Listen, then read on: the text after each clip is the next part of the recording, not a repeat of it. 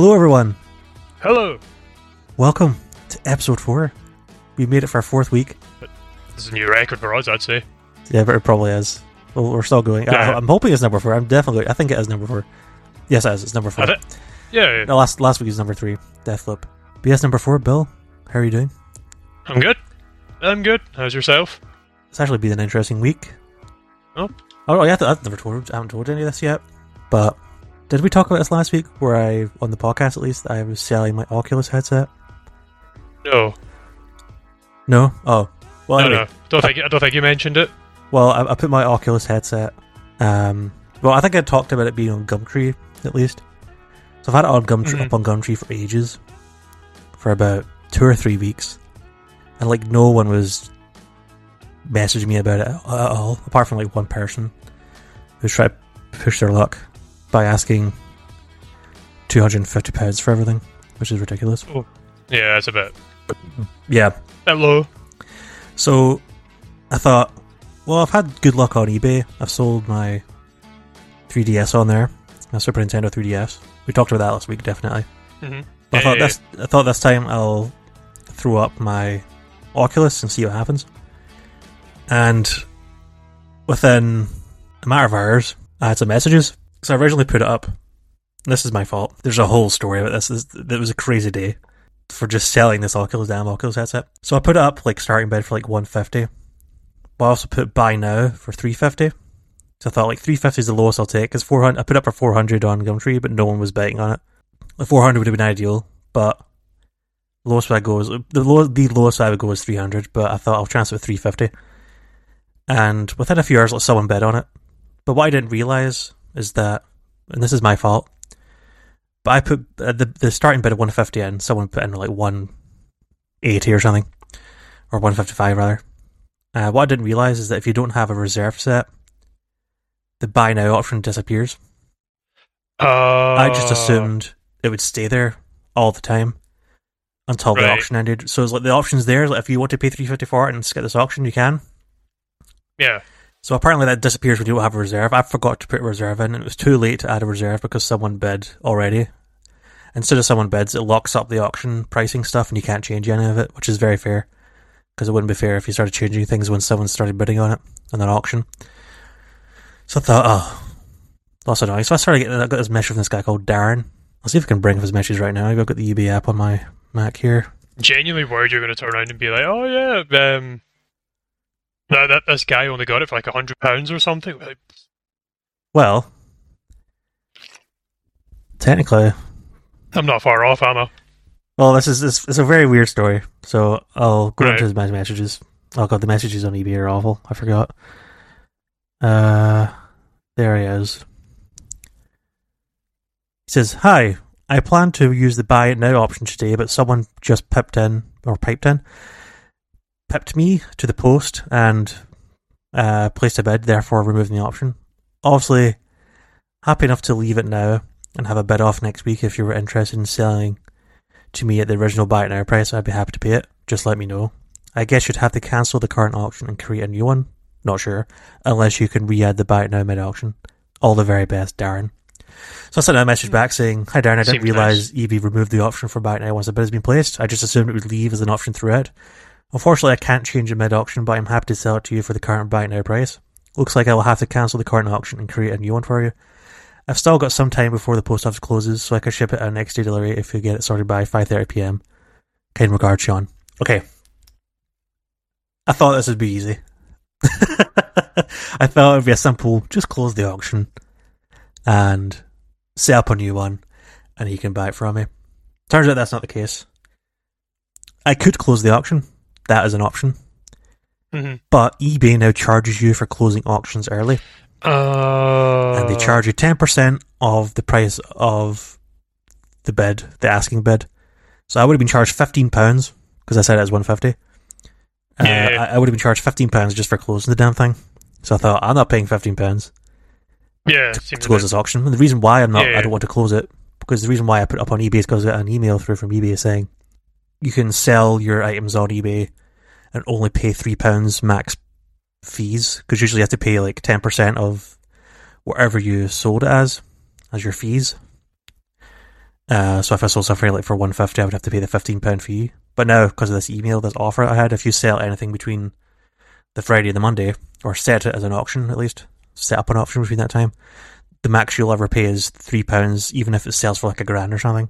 Because if it sold for like a grand, you would have to sell, you would have to pay eBay one hundred pounds. Mm-hmm.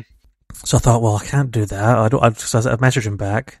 Um, here it is. Apologies. I says, hello again. Apologies for the additional message. I just had a look at the terms of service, and it looks like I can't cancel the auction without receiving a charge since people have placed a bid on the item. If see if they didn't place a bid on the item, I wouldn't be charged. But because someone right, put a bid so it's in only there, because someone's bidding. Yeah, I suppose that's. Be. I suppose that's kind of fair. Yeah, it is, it is uh, fair. But I didn't realise because yeah. they never used to do that. But there is an option to because uh, this is I came up with a solution. I thought, well, the only way to get around a charge is to end it early, but end it because there's an option like end the whole thing altogether, and it gives you reasons why you want to end it. Or mm-hmm. there's this option saying end it but sell it to the highest bidder. So I said to him, right, what oh, you should do? A high bid.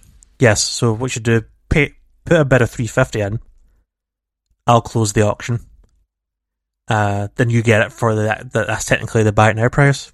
And we can just avoid this whole rigmarole of cancelling the auction and creating a new one. So he says, that's great, I'll do that. But he made an error. He put in his max bid, because when you bid on, at least on the the P C, he was doing it through the P C, he mm-hmm. put his max bid being three hundred fifty, not his actual bid. So basically he set oh. up, because there's a thing on eBay where you can say, okay, my max bid is this, and it'll automatically bid for me when someone else bids. Oh no. So he set that as three hundred fifty, and I said, is there any way you can change that? Like, oh, no, sorry, I can't. Uh, he was very apologetic about it. Um, let's see what he said. Uh, he says, I know what it is. Essentially, my max bid is held by eBay, and it essentially bids on my behalf unto that maximum. If anyone bids above me, it won't automatically put in my maximum. Uh... So we're like, oh, my goodness, what a, what a disaster. He's like, he says, I'm so sorry. Well, I said to him, I said, oh, that's interesting. I had a look at the cancelling fee value, which I was telling him how much it was. So this is where I come up with my solution. Because uh, he put a bid of one hundred eighty-five in, and I said to him, I was okay, I'll just end it on one hundred eighty-five. But what you could do is then when I end it at one hundred eighty-five, you win it, then you can request to cancel the payment and say you don't want to bid on it or buy it anymore. Then that'll shut oh. the whole auction down. So I said to him, what you should do, like a- I'll, I'll let you win it. Then you go on, and once you've got a notification saying you've won it, you go on and cancel it. I accept your cancellation. I don't relist it, but I create another listing. So I, instead of calling it Oculus Quest two, I just called it Oculus Quest, so nobody could find it. Yeah. Unless they were looking for an Oculus Quest two, uh, original Oculus Quest. So I said to them, I'll really cr- looking for them these days? Yeah, exactly. But maybe surprised. Um, so I says, well, I'll create another uh, another auction, and I'll put up, and I'll put it just buy it now only. There's no auction or bidding or stuff like that. I'll just put it buy it now only. So I created that other thing, and he eventually, finally, he bought it. Uh, for the three hundred fifty. Plus, I'm glad Darren got it. He sounded like a nice man. Yeah, he said here, I, th- I thought he's really nice. He's like, he says, hi Sean, I'm so sorry for causing so much grief. If I'd just gone twenty minutes prior and bought the thing, we'd be good to go. Hey ho. I'm happy for your suggestion. If you're happy to proceed and give it a go, all the very best, Darren. I think he's an older gentleman because uh, I had a look at his house. He sounds like an older gentleman. Yeah, he's been using eBay since like two thousand two, so I can't imagine he's a, oh, right. yeah, a young a young person. Like us. Yeah. We're thirty, we're young. So, uh, yeah. He, he won it. Beautifully young. Indeed. So he won it and I got it. Uh, I said to him, unfortunately I can't ship it today because it's past the half five mark, but I'll send it first thing tomorrow. And he got it, and he's very pleased with it. That's good. Yeah. Um, no, I'm glad it's worked out for him, because that, that, that sounded like a bit of a rigmarole. Yeah, it really uh, was, because I actually had a few messages after that, because I was a bit confused, because there was a message he sent earlier, because he said, because when I suggested the thing of like putting in the three thirty-five in the bid, and then well, I'll close it, I noticed he only put one hundred eighty-five in, and I thought, that's a bit odd. Why would you do that? Then I messaged him, and it's like, did you did you mean to put one hundred eighty-five in? Or so there's a bit of confusion about whether he actually wanted to do the buy now thing or not. And at that right. time, I had two other people message me saying, hey, I noticed you had your the buy now option there. So there's apparently there's a few people like mulling it over just to go in for the three hundred fifty. Um, mm-hmm. That's so actually, good for three hundred fifty, though. Oh, it's an amazing, amazing bargain, especially when the headset alone is four hundred. And you're getting yeah. all, and you're getting the the elite strap, the carrying case, and the fit pack. Plus, I got my the silicone, the new silicone covers in, so they're getting like a lot of brand new stuff for that price.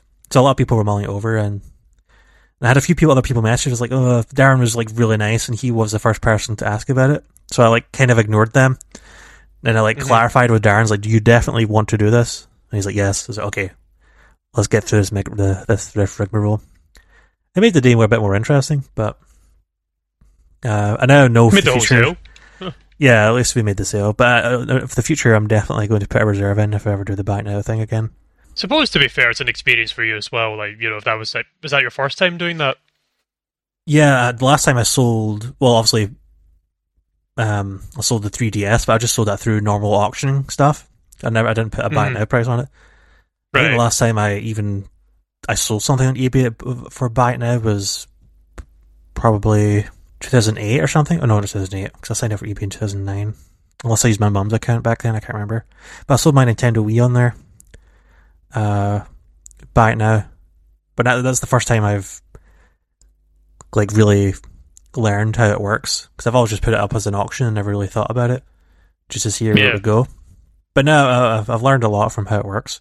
On the back of that, I sold a few more things. I sold, so I got I got a bit by the bug, mostly because of the that offer it was on sale, the on sale, the mm-hmm. offer, the three pound max fees. So I thought this is a, a prime opportunity just to get rid of some things that I'm not really using. So I sold my Super Nintendo Classic. Uh, oh, you got rid of that? Yeah, that I haven't... I played it once when it came out. I thought there's no point in me having this. I'm never going to play it again. Uh, especially with the Nintendo Switch Online having most of the games on there anyway. Plus, I'd rather play it on the Switch than on a T V. So I plus, I could play it on the T V through the Switch as well. So I sold that. Now, that was another crazy one. I think I put it up for buy now for seventy pounds. It's not bad, of, actually. Yeah, because that was the kind of the going rate on eBay on auctions. I thought, no one will take that. Then, like, with fifteen minutes later, someone bought it. Um, huh? Yeah, it was amazing. So I was on a roll today. Made a good bit of money. See, there's a lot of people, though. Like, I'm I'm one of them. If I'm buying something from eBay, if there's a buy it now price and it's something yeah. I want and I'm quite happy with it, I'll just... It's reasonable. You know, just go now. For it. Yeah, yeah, I do that as well. That's the yeah. first thing I look for. I filter by, is like, buy it now.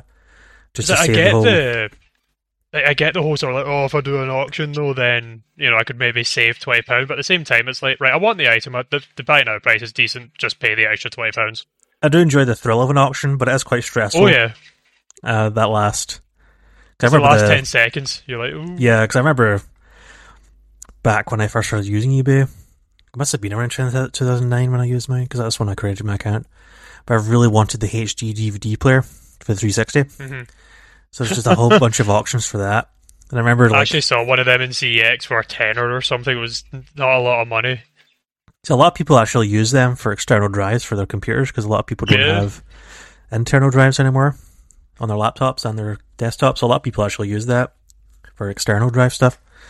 Um, yeah, I remember bidding on... I lost like two auctions on that, and finally won on my third. Got a free, I got a media remote with it in King Kong and House of Wax, which is awesome. But uh, yes, was one of those games that just featured all the time. Yeah, the, H- the H D like, D V D Blu-ray, uh, not Blu-ray, the H D D V D for King Kong. Yeah, it was a, a decent film first time. I liked it. Was, it. I liked it as game, well. Game's even better as well. Can't go wrong. Game, the game is much better than the film, though. I think that's one of my favorite movie games. Is King Kong? Oh, I, I've I lost count of the amount of times that I played King Kong. I'm pretty sure right. I had it on everything as well. I think I had it on like P S two, P S P. Um, I don't, I don't know, a few things anyway. You played it on three sixty as well, didn't you? Um, oh yeah, I played it on three sixty as well, yeah. Um, the, that was a genuinely good game. Yeah, it is. It it's a, a solid, fun. solid game. A fantastic game. So I bought it on a whim, because I wasn't aware of it as, well, I was aware of it, but I didn't realise, I wasn't aware of it being a decent game. I just bought it on a whim from Blockbuster when I was first got my three sixty. Or was it, was it two thousand six or something like that? It was summer two thousand six I bought it. Sort of on a whim. Thinking, oh, looking for games to play, just to take a break from Oblivion, and I bought that. I absolutely loved it. Absolutely loved that game. Great for achievements.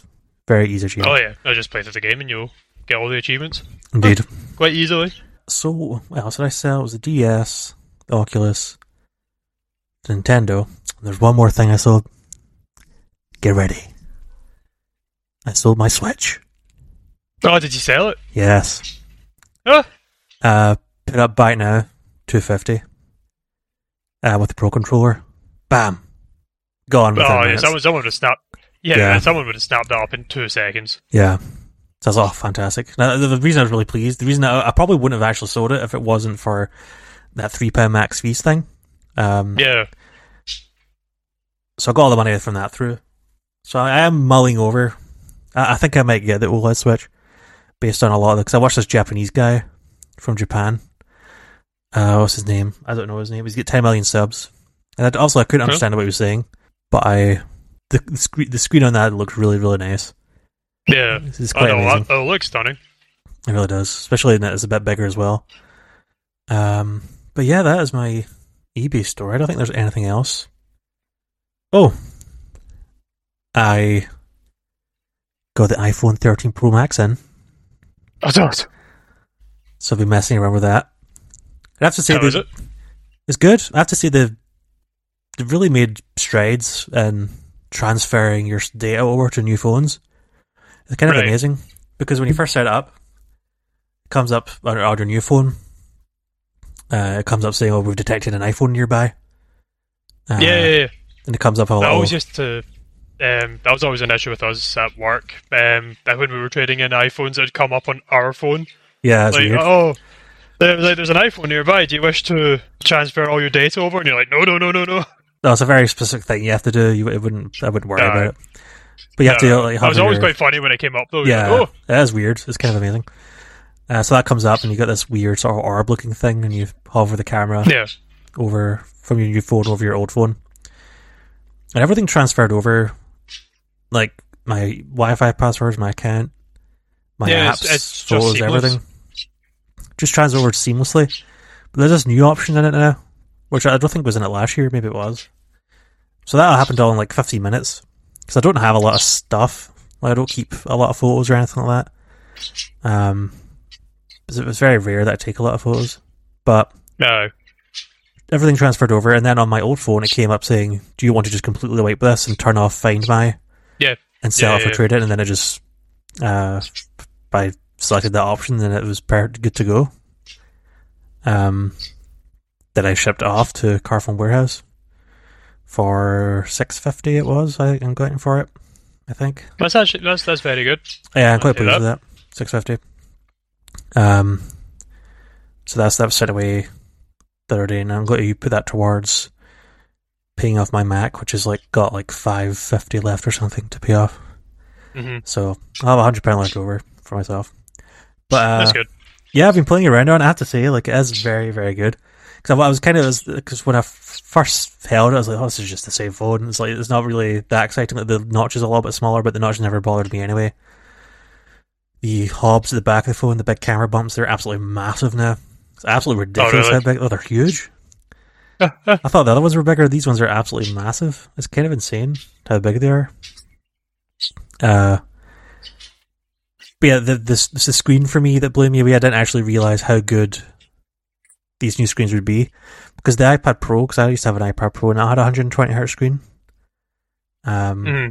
but I never really used it that much because I mostly just watched videos on it, so I wasn't like playing games on it or doing a lot of web browsing on it, so I never really saw how good the one hundred twenty hertz really is. But when I'm using it on a phone, or when you're on like Apple News or Twitter or something like that, it just feels so, so smooth. It's really, really nice. Um, The battery is so much better as well. Because that was the one thing that disappointed me about the twelve Pro Max was the twelve Pro Max was actually worse than the eleven for battery. Oh, really? The twelve, yeah, the, there was a big there was a big drop from the eleven Pro, wherever it was called back then, uh, from the eleven to the twelve, and I really noticed that. The twelve Pro Max is actually the worse battery than the twelve Pro. The twelve Pro is actually better than the twelve Pro Max for battery. Yeah, um, I heard that one. Yeah, it was. It was. I know. I did notice. Cause I th- when I first heard that, I thought oh, it won't bother me too much, but I really did notice it going from the eleven to the twelve. We go from twelve to thirteen. They're back on.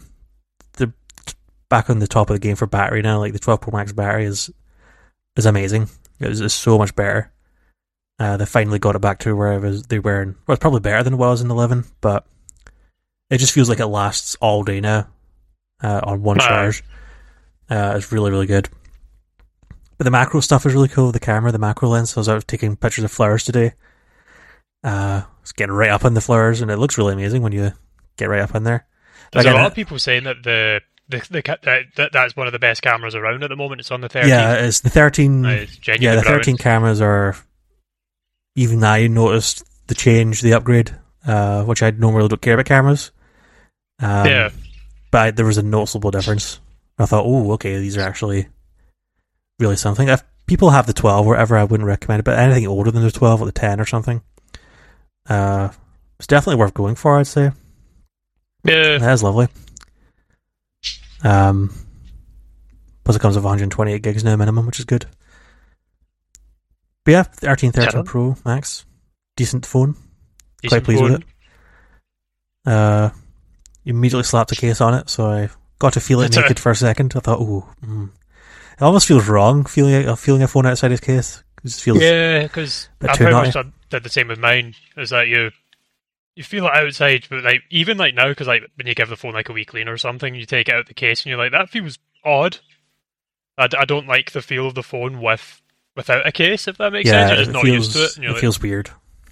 Yeah, so that, that this isn't natural at all. Uh, yeah, but I also had to do that for my old one when I gave it a wipe down. Uh, got to enjoy the the shininess of the stainless steel stuff around it and stuff. Yeah, it's a cool little phone. Or cool big phone. Or big, it's very chunky. Yep. Very chunky. It's smaller, though, than the, the twelve in terms of screen size. What is? So the, the, am, am I making that up? I thought the thirteen was a wee bit smaller than the twelve Pro Max, or is it the same size? No, it's the same size. The same size? I, I Pro don't Max know. Is six point seven, same as the twelve Pro Max. Ah. There we go. Um, I, I don't know why, for some reason, I thought it was smaller. Don't know if I'm thinking of another one of the models or something. Yeah. Well, you're due up for renewal soon, are you not? Yeah, I'm getting pestered at the moment to be like, um, like, hey, your your phone's up for renewal. Yeah, like, I know. I'd go for it and trade in your old one towards and get it for pretty cheap for a month. Yeah. You can get good rates on the iPhones at the moment. I know, it's actually because I was even just by the, obviously, like, you know, if you go through the actual, you know, phone stores, they're generally a wee bit more expensive, but even they have some okay deals on at the moment. Yeah. That's, it's not that's too actually, bad. Yeah, so that's not too bad. I'd be quite happy to keep my tariff. Um, it'd just be if you can get a decent deal on the phone. Mm-hmm. Then it'd be quite some, happy with that. Some carriers take the absolute piss for the tariffs, though. The airtime stuff. Like, cause the, you that's get, because they can. Yeah, because they lead you, especially on iPhones, like Vodafone especially. They sort of lead you on. We're like, oh, you're only paying forty pounds a month for the phone. Oh, that's fantastic. Then you go to the next page and it's like twenty-five pound tariff minimum. There's no cheaper tariff. Yeah. It's like, oh. The tariff I'm paying right now is cheaper than the ones you're offering. So I just went through Apple for the phone. And I'm paying yeah. less than I would if I went with a carrier. Uh, I know, so that's the thing. You're almost as well just to go via Apple. Yeah. Because they do an upgrade program every year. Like, you pay like fifty-five pounds a month or something, you get an iPhone every year. Because uh, the next year you take in your old iPhone, and that credit goes towards the new one. So you're only paying half the price of the phone per year. Or something like that. Yeah, that's actually not too bad. Yeah, so you're only paying like five hundred for a Pro Max instead of a grand. Also, you need to up, obviously... You need to upfront that cost initially if it's your first time getting an iPhone. But if, if I went from if, uh, on the upgrade program straight next year and traded in my thirteen Pro Max, I would only pay, you know, five fifty for the fourteen or whatever it's going to be. And then that yeah. five fifty split over twelve months, which is quite cool. That's actually uh, very good. Yeah, it's, it's a cool deal if you want a new phone every year. Uh, if, you, if you're going to buy the new phone every year, yeah, never rip off if you don't. Yeah. Plus, you have obviously. I'd imagine could, that you would be a bit daft if you go, oh, I'm going to sign up for this, but I'm not going to get the new phones. You'd be like, that's a bit pointless then. Yeah, exactly. Right. So, I suppose we'll move on. I can't think of anything. Is there anything else that happened? Anything else happened in your life? Anything exciting?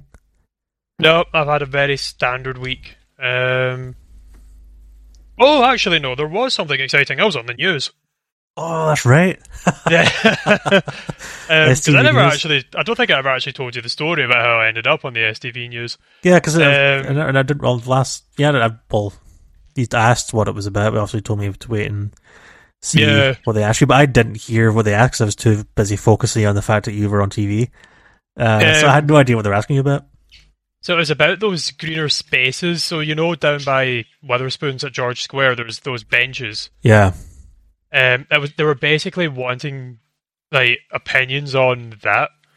Um, so like, oh, what what do you think of like these um these benches? Um, it was it was quite funny though because like initially we were walking up and Elkie saw um they saw someone with she saw someone with a camera, um and she thought, do you know what would be funny? As if we photo like because she knew it was the news and like. What would be funny is if we if we walk by them, um, while they're interviewing someone, we'll photobomb someone's um, interview, and um, try to see if we can end up in the news just for a bit of a laugh. And we're like, oh, okay. Um, so we crossed the road, and the the reporter pulled us over and was like, oh, hey, hey, hey, um, we're, we're with S T V News, and we're like a young hot couple. Would you like to be on our T V yeah. program? Uh, it's a hot young couple, and I just came off like a. Um, I, you know, an early start, and I'm like, what's going on here? Um, because we actually stayed in like Glasgow City Centre on Monday night. We were doing it as a bit of like a sort of like a an after birthday thing. Um, we just went into town, spent the day there, um, went to the Hard Rock Cafe for something to eat, and then just stayed the night. Um, so the then hotel? We just kind of like, yeah, yeah, we stayed in a hotel. Oh, that's nice. Um, which one did you stay? And then it was just the Premier Inn in George Square. All right. Um, but. Um, it was good though. It was really, really, really, uh, really that's good. Right across from um, where I used to work, isn't it? That one. It's in Queen Street. No, no, no, no, no. It's in. It's on George Square. It's a wee bit further oh, that down. One. Um, oh, yeah. Um, What's the one across it's, it's from my old job? Is that? That's a Holiday Inn Express. Oh, is it? Oh, I thought it was. Yeah. Oh, maybe or, no, that's a Travelodge. It's a Travelodge. No, it's Travelodge. That's it. Travelodge. That was it. Um. Anyway, um. Oh yeah, the plan was is then we'd go into Tuesday, we could have the day in town on Tuesday as well, and then we'd just come back. Um, so we make it kind of like a, a elongated trip into town. Um, and it was good. I, I both really, really enjoyed it. Um, just loaded up on snacks and stuff for the for Monday night. Um, but yeah, anyway, uh, across the road, and the S T V reporter said, "Hey, um, we're we're talking about uh, we're talking about like these benches and how." Do you think they're a good idea? Because they're they're designed to get people out and about. They're designed to cut emissions. Blah blah blah. Um, we just want your opinion on it. And I turned round and went, "I've never actually thought about it. I don't have an opinion." um, so that's why you're very, you didn't have anything to say on the news. I did. I did. I did talk. Oh, I you did. did? Talk. Okay. Yeah, it's just that they didn't add what I said in. Um, what did you say? But um, so originally, because. What, what was it? That, what was it? This um, they added. It was Elkie saying um, that she thinks it's good to that if there's going to be less like less cars polluting the roads, then it can only be a good thing, or yeah. something, it was something along those lines. Um, for me, I, I mentioned the fact that it was a social space, um, so I was like, it's a good idea to get a social space that everyone gets a bit of a yeah. There's not a lot of those um, in town. No outdoor um, social stuff. No, it's hardly any. Um, especially one that's, you know, A, social distanced and B, outside. Um, that's a problem so, that London has, wasn't it, when we were down in London? Like, we could not find a place to sit. No, there was nowhere to sit. Whereas to there's a donuts. decent place to sit. Uh, exactly. Whereas at least now we know where we're going to be able to sit to eat donuts in Glasgow. Um, but, um, so I was just saying it's good to have, like, that area there, not only for, like, a social thing, but like in a for a mental health thing as well, that people are getting a chance to meet up, mm-hmm. even if those are still a wee bit wary about the you know you know the easing of lockdowns, they still can come here and sit and still have like a social distant conversation without you know and still have a meet up and talk socially distant mm-hmm. without having to you know worry about any you know breaking any COVID guidelines, that kind of thing, or anything that they're not comfortable with. Um, and also, I, I, I thought it was a a fairly decent input that I put that I, I mentioned, um, but they, they, they, surely they the editors at S T V didn't think so. No, um, they, they they probably honed in on what Elkie said about the, the emissions and thought, "I'll do it. That's good." Um, yeah, maybe no one else said that or something. Yeah, pretty much. Um, so they put that one in, and it, it just made me look like a very nice accessory to her. Um, but I did say I did say stuff, and I was. Uh, but the one thing I regret, though, is I said to her is after is that what we should have done is have a massive argument. So her for it and me against it. And I'll be like, no, there's not enough pollution on the road. Hilarious. Glasgow used to be one of the most pop, you know, polluted places on the planet. We need to keep that reputation going. Um, pollution makes Glasgow. Exactly. Like, you know, cleaner Glasgow? No. You know, polluted Glasgow. Pollution. Yes. um, but I, I wasn't until after it I was like, oh, we should have done that. It would have been quite funny actually. Oh, see if they so added funny. that in. Just, just I was having this argument. Um, but I was I, that that was a interesting day. Um, walking walking through town and ended up on S T V News. I uh, sent my mum a text being like, oh, watch the S T V News tonight because I'm going to be on it, and she freaked out. Um, really. Oh, yeah, yeah. She, she she was asking about a thousand questions. Like, did they take your name? What were they asking you? Uh, because I, I pretty much said the exact same thing I said to you. I was like, watch S T V News tonight, I'm on it. And she was like, what was the topic? And I was like, just, you have to watch and see. And she was like, no, I need to know now. I'm worried. And I was like... what did you like, say? How uh, could you bring shame to our family? It wasn't even that. It's just like... Um, it's, obviously, she works within that sort of area as well. Um... So I, I think she was that you know she was worried that you know th- that they took our names and phone numbers and stuff, and they were going to hound us and be like, "Oh, we need to talk to you again," blah blah blah. What um, oh, she was right, worried okay. about that. Um, it was like she did, they didn't take our names, they didn't take anything from us. They just asked us a couple of questions, and that was it. Um, and she was like, "All right, okay." Then she watched it and just went, "Oh, you're you're very much Elkie psychic there." I was like, "I know." Just looked like a creep standing there. Yep, I, I wasn't even. I wasn't even with her. I, I just showed up. You just you stood next to her at that interview. Yeah, I was, I was just there. I was just hey, what's up? Well, this is not your Didn't first even... time on T V. We were previously on T V. Well, yes, internet T V. We were on the gaming BAFTAs at some point back in we twenty ten. It was. I think it was. Yeah, right? Well, eleven years sure. ago. Yeah, I'm sure that low, anyway. Clip is easy to find. Uh, that there, they did take our names and addresses and stuff. I remember that. Remember I won an... Uh, um, yeah, that little... Uh, I got an award. Um, yeah, that was a really cool... Little, that was on That was on Xbox Live, wasn't it, at some point? You could that, actually download it on console. Yeah, yeah. Um, what was the name of it? What was the name of the game? I'm trying to remember. Remember, I cannot for the life of me remember what it was called. It's probably on um, our iPhone download somewhere, but it's probably way back. You can't even download it anymore. Uh, it's probably not been updated. Yeah. Um, you could probably, you'd probably find it would be like under unknown game or something. Yeah. Um, Oop, step your brother. That was the. Oh, good. Yep. Sorry. Go ahead. Yeah. yeah. Um, it'll be under unknown game or something like that. Uh, I'm trying to, I can't. What was it called? Um, but I got a wee certificate and a voucher from uh, for a game through. I think it was That's right, fifty pounds or something. Wow, that's actually that's very generous. Um, did, yeah. What did you use for that? Did you what game did you buy with that? Can you remember? I can't remember. I really can't remember. Um, do you still have the certificate? I've still got it somewhere. Yeah, um, I'll need to try and dig it out because I I do have it. I'm just not sure where it is. Um, it'll be at oh, my mum's somewhere. How how old but, was that kid? Like half our age. So how old was he back then? Uh, how old he was? That, that kid was probably like ten or eleven at the God, time. He's at, he's at uni now. That's depressing. Yeah, and that and probably still scarred as well. Be like that that that mean guy. Oh, that's so funny. Just seeing like because he, I remember the crowd. They had a little crowd guy around around us as well because it was right yeah. next to the Kinect booth because we were the first people to ever ever in the U K. The first people in the general public to get a Kinect demo uh, yeah. and play it as well. And right next to that, to the left-hand side out, was this little booth for this little indie game. They had a competition going. And I just remember the the, the game before, because you were going get back and forth, just sort of trying to get used to the game, because it did have a little, little bit of a learning curve. Uh-huh. And I remember seeing that kid's little face with his little hat on, he had this beaming smile when he beat your score. Oh, and it was like he, dramatically he beat score. your score as well. Like it was quite a high score. Yeah. Then you stepped in. And ruin his day. The disappointment on his face. Absolutely not. I am. I will. I am going to win this.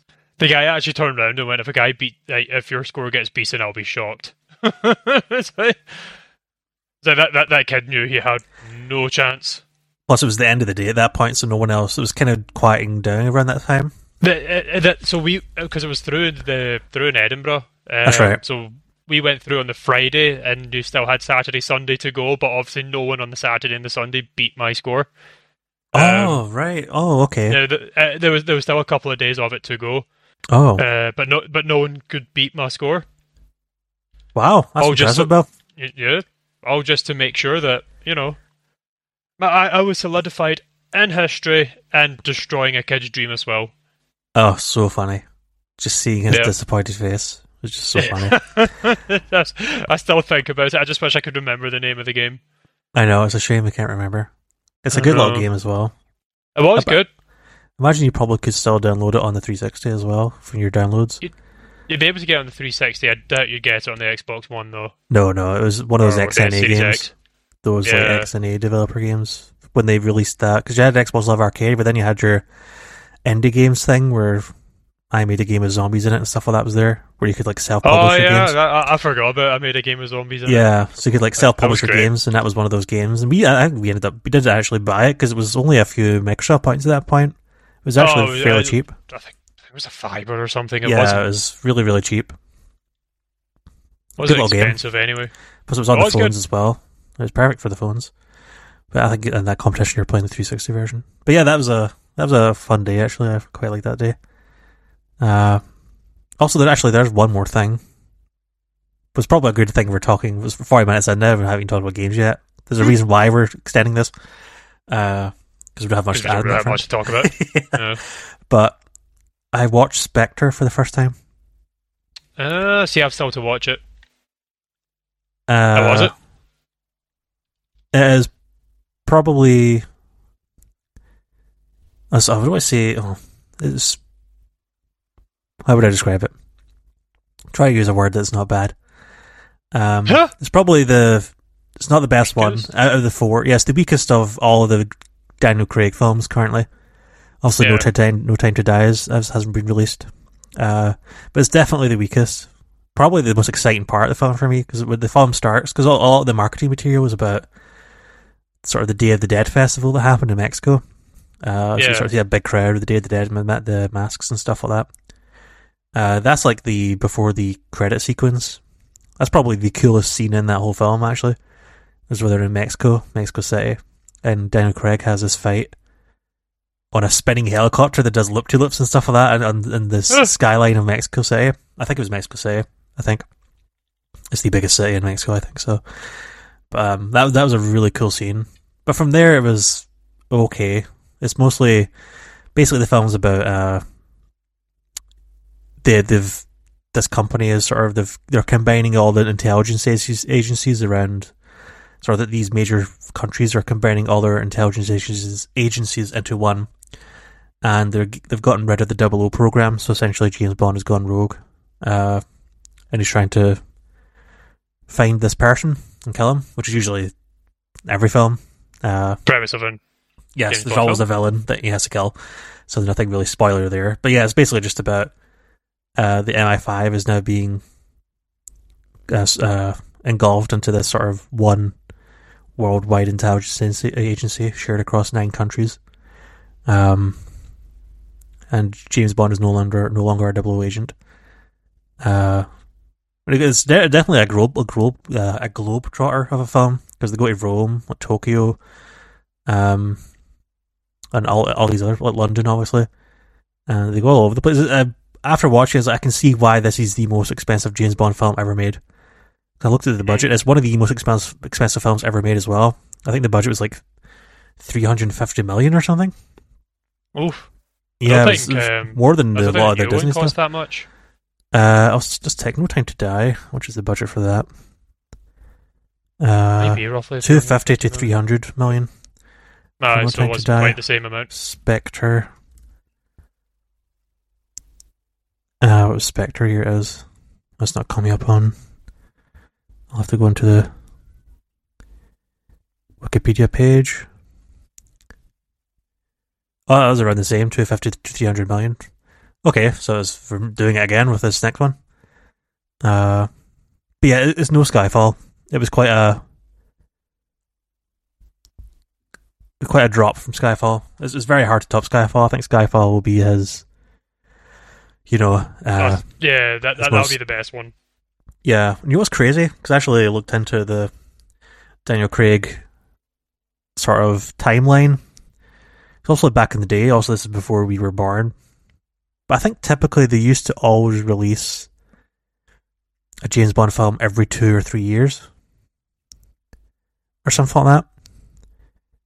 It was fairly regularly, because at the end of every James Bond film, it would tell you, uh, next James time Bond James return. Bond will, yeah, uh, will return in uh, Goldfinger or something like that, you know. But they don't do that in these ones. Did you know the Casino Royale, or it gives Casino Royale, came out in two thousand six? I can believe that. That's absolutely that. insane. two thousand six. I kind of remember...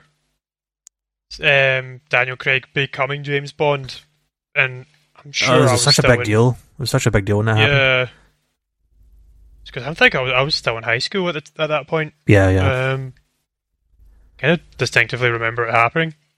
So yeah, I remember as well. Craig's been yeah, it was, it was such a it's a very it's a very big British thing. This is one of the big things that it's basically as big as the Pope getting in, uh, sworn in, basically. Uh, yeah. Well, all around the world, it's a, a very big character. Um, yeah, two thousand six. So from two thousand six, you had Casino Royale. Then, two years later, Quantum of Solace. Uh, then, four years later, you had Skyfall. Then, three years later, you had Spectre. So from two thousand six, you've only had one, two, three, four, five films. So fifteen uh, years, actually, it's crazy, isn't it? fifteen yeah. years, you've only had five Bond films. That's Maybe why it's I'm, such a big deal now, though. Um, I think I do rem- I do specifically remember this interview with Barbara Broccoli. I don't know why this stuck with me, but I think the reason why we don't get them as often is because I, I for some reason, I remember her saying, she whenever time a James Bond film comes out, she wants it to make it feel special. Mm-hmm. Or something like that. I just remember, for some reason, I remember thinking that years ago. I was like, why is it taking so long between something like Spectre and No Time to Die? And I just, for some reason, in the back of my mind, just he- hearing her saying the reason why is because they want to make it, you know, more special, uh, a special event that happens when it comes out, you know, it's like a... Whereas that, if that happened every two years, it wouldn't be a special anymore. Yeah. So here, well, here it is, look at this. Doctor No, sixty-two, From Russia With Love, sixty-three, Goldfinger, sixty-four, Thunderball, sixty-five, And then you had, then they went to two years later once they got to Roger Moore. Uh, You Only Live Twice, sixty-seven. Then the weird offbeat one that wasn't officially a James Bond Eon Productions film was Our Mag- On Her Majesty's Secret Service. Since mm-hmm. sixty-nine. I think they were going through just some disputes at that point over the licensing. Then nineteen seventy-one was Live- Diamonds Are Forever. nineteen seventy-three, Love and Let Die. nineteen seventy-four, The Man with the Golden Gun. nineteen seventy-seven, The Spy Who Loved Me. Moonraker, seventy-nine. For Your Eyes Only, eighty-one, Octopus, eighty-three. So it's pretty much two every two years up until Bronson, Pierce Bronson. ninety-five, Goldfinger, Tomorrow Never Dies, ninety-seven, World's Not Enough, ninety-nine, Die Another Day, two thousand two. That was three years, I suppose. Then you get four years between Die Another Day and Casino Royale. Uh, but yeah. It's okay. I, I, you have to watch it, though, because it does directly connect to No Time to Die. Yeah, I, I was. It, um, I watched the Graham Norton show last night. I've still to watch that. Uh, I do want to watch that because that Leia Sado, isn't it? The woman from Death Stranding. Yeah, because um, it's it's all that they're talking about James Bond in it because it's, you know, like Daniel Craig. Um, he's on it. Uh, and they, they were basically saying that it just, you know, it, it just carries off from where Spectre ends. Yeah, it ends in a a way that's like, oh, this is clearly get more to say. Um, it wasn't your classic Bond ending. Um, well, kind of was, but uh, yeah, it, it's clearly a, a direct lineage from that, which is weird because you never really used to get that in old Bond films. It was, they were always like their own separate stories. Yeah. Also, you had characters that came over, like uh, Q and M and stuff like that, but you never had direct sequels in a way, even though they are technically sequels. I don't know, it's weird. Um, the one thing I thought, uh, one thing I like what they're doing with the, the Daniel Craig films is they're giving you a peek behind the, behind the curtain of what he is like as a person. It's also in the older ones. You never really got to see him as, you only got to see him as double oh seven. Mm-hmm. It's also in Skyfall, the whole, his relationship with M and stuff like that was a, a big deal. She was the Bond girl in that film, essentially. Uh, there's yeah, you do get to see his house in this one, where he lives. Uh. And it looks like, the way I would describe it, which matches, I, th- I think it's a good description of it, it looks more like a place to stay than a, than a home. Right. He doesn't have a home. He's not very homely. It's just another place that he stays. Even if it is his house, technically, that he owns. It's just not a home. It's, it's, it's, mm-hmm. it's quite a... It's quite sad, actually, when you see it. It's quite pathetic. But anyway, uh, Spectre, decent, but not the best. Daniel Craig film. Mm-hmm. Skyfall is still a number one for me. Skyfall was amazing. That, it really that was, is. That was brilliant. I do let, I've come around on the song, though, for uh, Spectre. That Sam Smith song. It's quite good. Oh, Writing on it, the Wall. Yeah, it worked quite well when you it transitions to the credits. Because also mm-hmm. I've only really listened to it outside of that. Um, I still prefer the Radiohead one, though. Yeah. But that's too depressing. It would have worked. I can see why they didn't pick it. But I like it. Yeah. I like the Billie Eilish one, the new one, the No Time to Die. Uh, though I haven't really listened to that one as much. But I'm excited to... I imagine once the film comes out, then it'll be played a wee bit more. Yeah, I'm really curious, because I remember at some point... God, it must have been this time last year you talked about this, but I remember I was talking about James Bond and how mm-hmm. I read this article about the... The marketing, the marketing deals they had in place with film are yeah. all for outdated products. So all the products that they're marketing, like this old Nokia phone and stuff like that, the Sony, the Sony phones, like they're they're so old at this point that they're having to go back in and edit it and replace it with newer products. Oh, really? Yeah, because a lot of the stuff they've put in there is just out of date now. Like their newer models are out. Are out.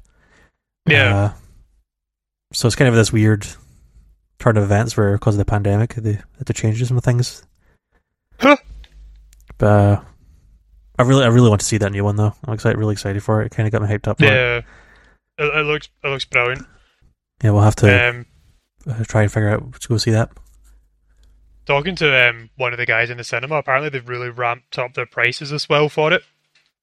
Ooh. Um, so on its opening weekend in the cinema, there's nothing but James Bond on. Um, and to get in is sixteen pounds a ticket. What the hell? Uh, if you want the iSense, I think he said it was twenty. Gosh. I mean, this this is the film they've been waiting for. Yeah. They're putting their hopes on. This is on. Why they're doing it. Yeah. I mean, I imagine every single cinema is doing it as well. Like, just, oh, we're just going to, you know, charge quite a, a hefty price for it. Yeah. Um, completely understandable. Um, but I was out because I was asking, was like, are you, are you ready for James Bond yet? And they're like, yeah, yeah, yeah. Um, like, apparently, everyone's.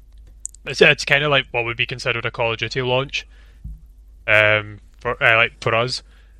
So it's. They'll say that everyone's kind of like on extra hours, um, everyone's in in one day. Uh, they said they're obviously making a really big deal out of it. Um, and people have been like pre-ordering and booking tickets already to go into it. Imagine some of them would be full up by now. I wonder. Well, we'll have to. I don't know if we were to see it. Where would we see it? Uh, Would I just have to come through there and see it? Um, possibly. We need. We'll sort that out. We can sort that out. Yeah, because I know there's because you also have the monthly thing. Yeah. So we need to, oh yeah, we'll sort out how to how to do that. Anyway, I'm excited for it, uh, but definitely watch it because you have to. Yeah. Uh, for the next film, right? I definitely I th- will. Yeah, I think that's us. So we'll move on to the games. They won't. I don't think the games are going to take long at all. Uh, no. I'll talk about. So we'll just get my bit out of the way. I, yeah, I, let's I do. Let's do yours. Yeah, I've talked enough. Yeah, uh, I've, I've I've not played anything.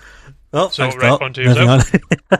Yep. You've played some Fallout, I imagine. I think I saw you on that one. I've, yeah, I've played some Fallout. Um, uh, yeah, I've played Fallout. Just been playing around on that. I've been trying to work my way through the scoreboard. Um, oh, have you had to touch I, that? Uh, I'm now rank... Let's find out. I'm rank forty-two of one hundred. Wow, you've oh gosh, that's a lot. Yes, um, I've been I've been quite committed to uh, basically the way that the the daily stuff works on Fallout is that if you can achieve five of them, you get a gold star, and that gold star is worth double score. So it's like five hundred or something. Well, not, not I, I think it's every day it's worth five hundred. Um, actually, no, it's not. That. Is that a new uh, thing? No, no, it's always been in. Um, oh. So basically. Because I've got Fallout on at the moment, it's just like just kind of sitting there. Um, but uh, so you get Gold Star, complete a daily challenge. So if you complete five of them, you get an extra two hundred fifty score. Oh, okay, right. Yeah. Um, so that's kind of what I've been trying to achieve. Um, if, if I can at least do five of, I think there's one, two, three, four, five, yeah, like eight daily challenges a day. If you can do five of them, then you get that Gold Star. Um. So I've, I've been I've been quite good at doing them. I've I've not done them every day, but I've done them most days. Um, and there's a weekly one at the moment that just has not flagged up for me at all, and it's complete the event Radiation Rumble. Oh, that one, just, yeah. And it is not showing up. That's kind of why I'm. It's kind of why I'm sitting on it at the moment. It's just oh, I see. Hope, hoping that it's just going to show up at some up, point. Up. Yeah. Um, It, it hasn't. Um, what else have I played? Um, I was on the Switch. Oh. So, uh, yeah, I played the demo to... Oh, God. I, why do I keep forgetting the name of that? It was on the Nintendo Direct. Is it the triangle uh, thing? No, Voice of Cards, the Isle Dragon That, Wars. Yeah, what? I, yeah, when I saw that, I that was not interested in it. Uh, it's not really my thing. But what did you think?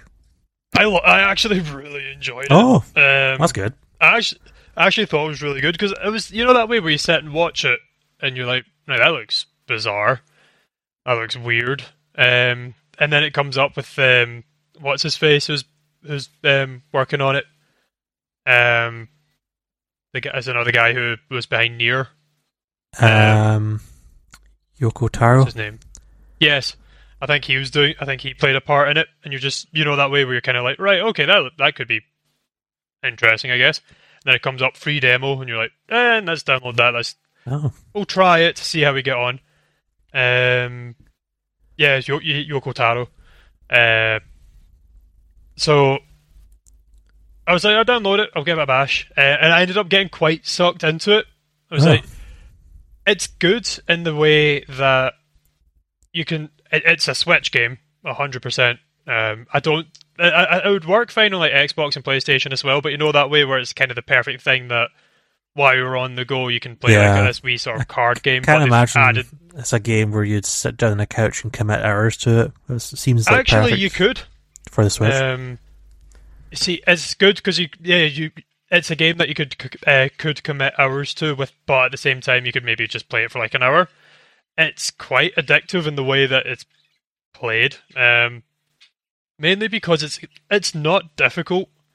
Um, at least I didn't find it overly difficult. Uh, like you just basically you're you're this wee chess piece, and you're like you know going on like you know walk, working your way through this board. Um, uh, And then you occasionally just come up. Basically, it's telling this story, but it's done through kind of like a Dungeons and Dragons type thing where it's. Hey, you're... I'm trying to think of the best way I can describe it.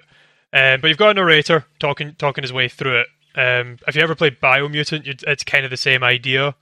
Um, you've got a narrator talking you through the whole thing, going, oh, the, the Queen is found as, um, as a medicine that's gone missing, and she's sending you three heroes to go and get go and retrieve the medicine.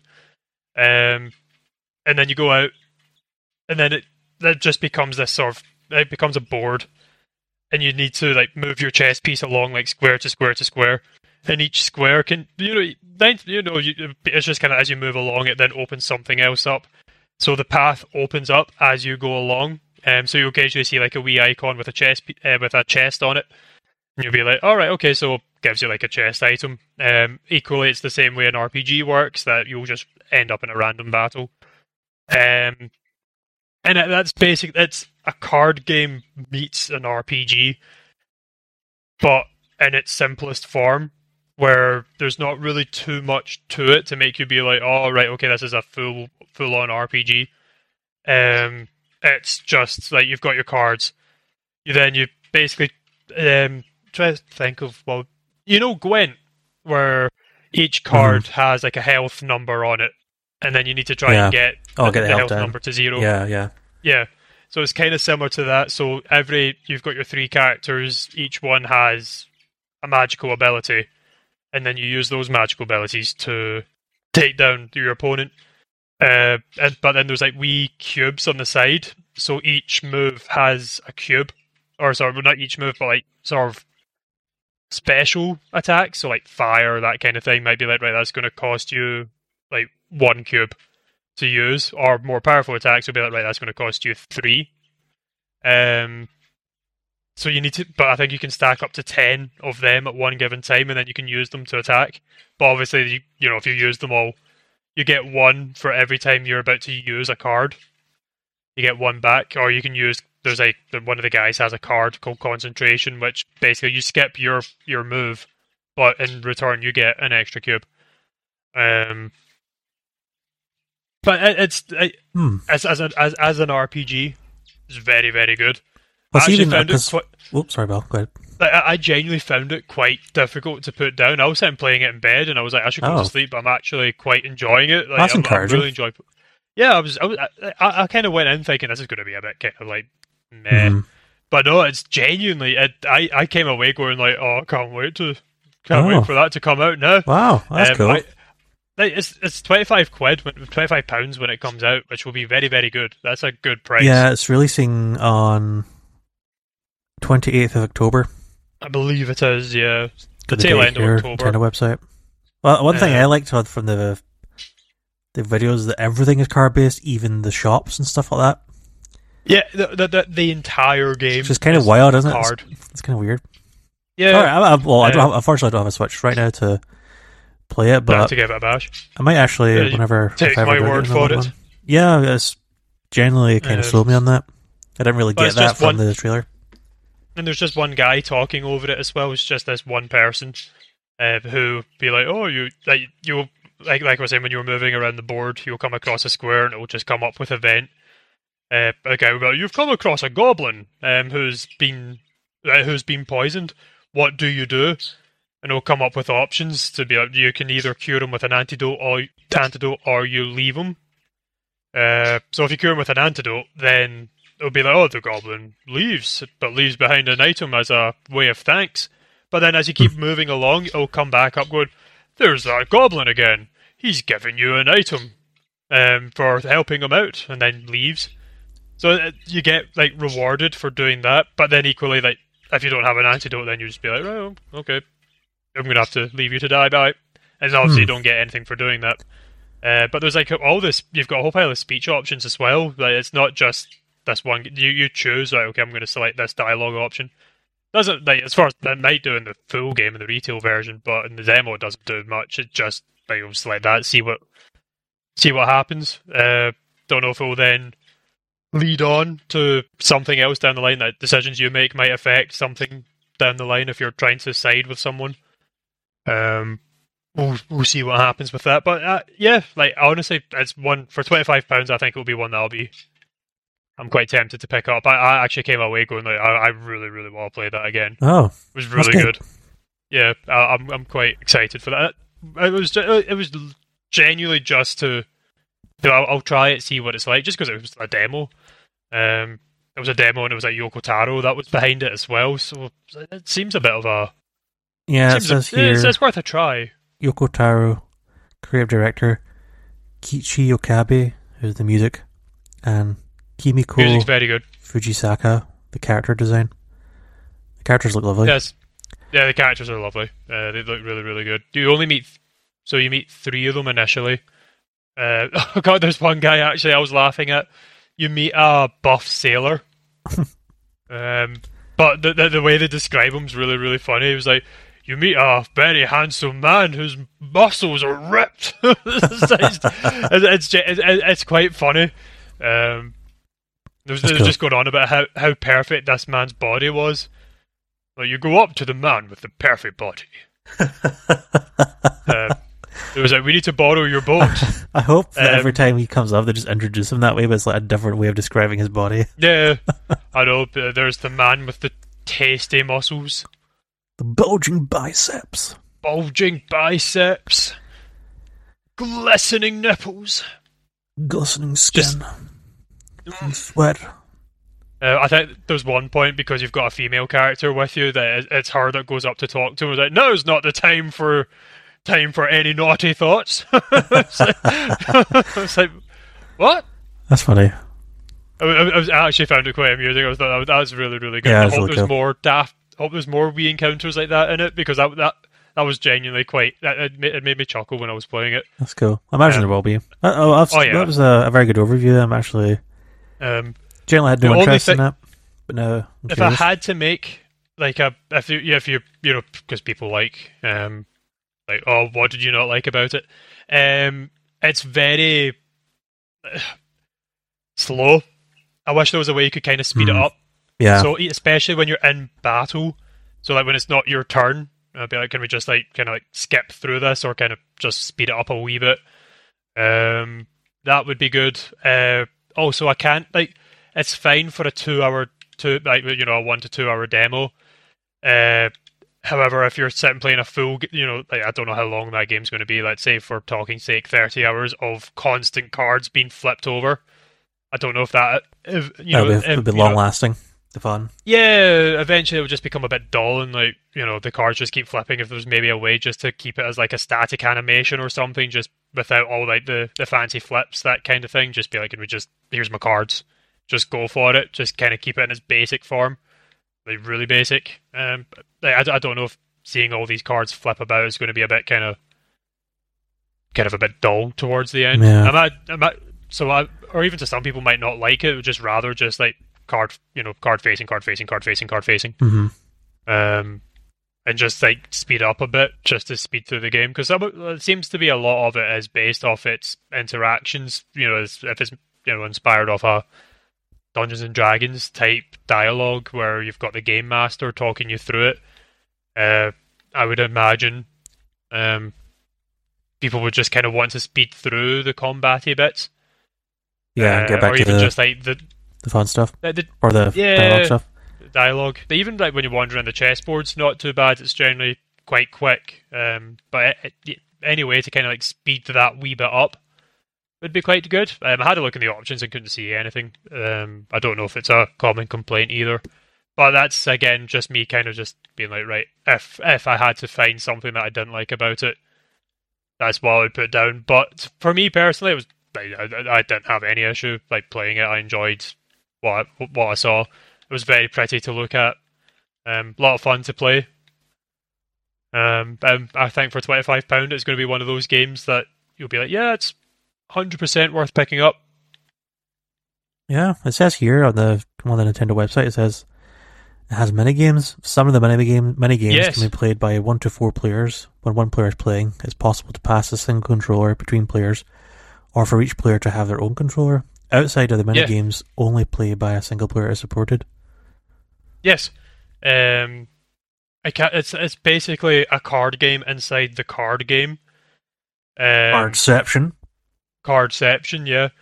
Because uh, there's a bit in it where you have to play that game, because there's an item you need to pick up. I think you can buy it, but it's quicker. Just it's basically like a gambling type thing where you need to try and...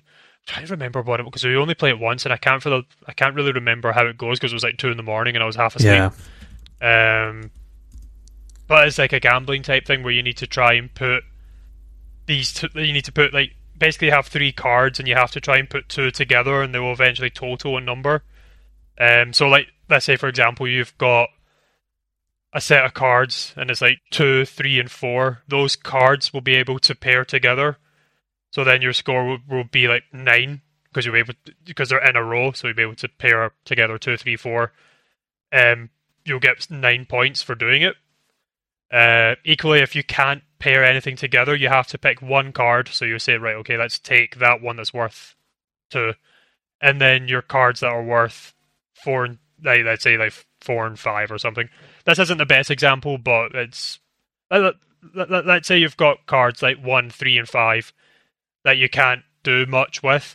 So you say, right, okay, I'll take card three and card one and five will then be put into what's kind of like a reserve deck that anyone can use. And then if it goes to your turn and you're like, well, I need, you know, those that, that number one, so I can do like one, two, and three, then you can use that off the off the you know off this reserve deck that's open to anyone. Um, that that was the mini game they showed off. It's actually it was actually quite fun. It was actually it was, it was decent. Um. I actually quite enjoyed playing it. Uh, they had a tutorial for it, which was actually quite in-depth as well. It's very, you know, slow and hand-holdy, and be like, right, okay, we'll make sure you get it right before you go and do it for real. Okay. Um, and then once you beat the demo, it comes up with a multiplayer option where, you, like you said, you ah. can you can actually play you can play the multiplayer bit in the demo, but like I said, it's that you pass the controller around and everyone takes a turn each. I can't imagine you'd have four people over sitting there watching you play it single player until the minigames come up. No, I can't imagine so. Um, I, but it, it's in the main menu, so I, I'd imagine once you unlock it in the single player, then you'll get it in this multiplayer option as well, that you don't have to oh, right, play okay. through the game. So it, it, it is an option in the main menu. Oh, okay. Because um, I, I saw that I saw it initially, and I was like, multiplayer? That's odd. But you don't unlock it until...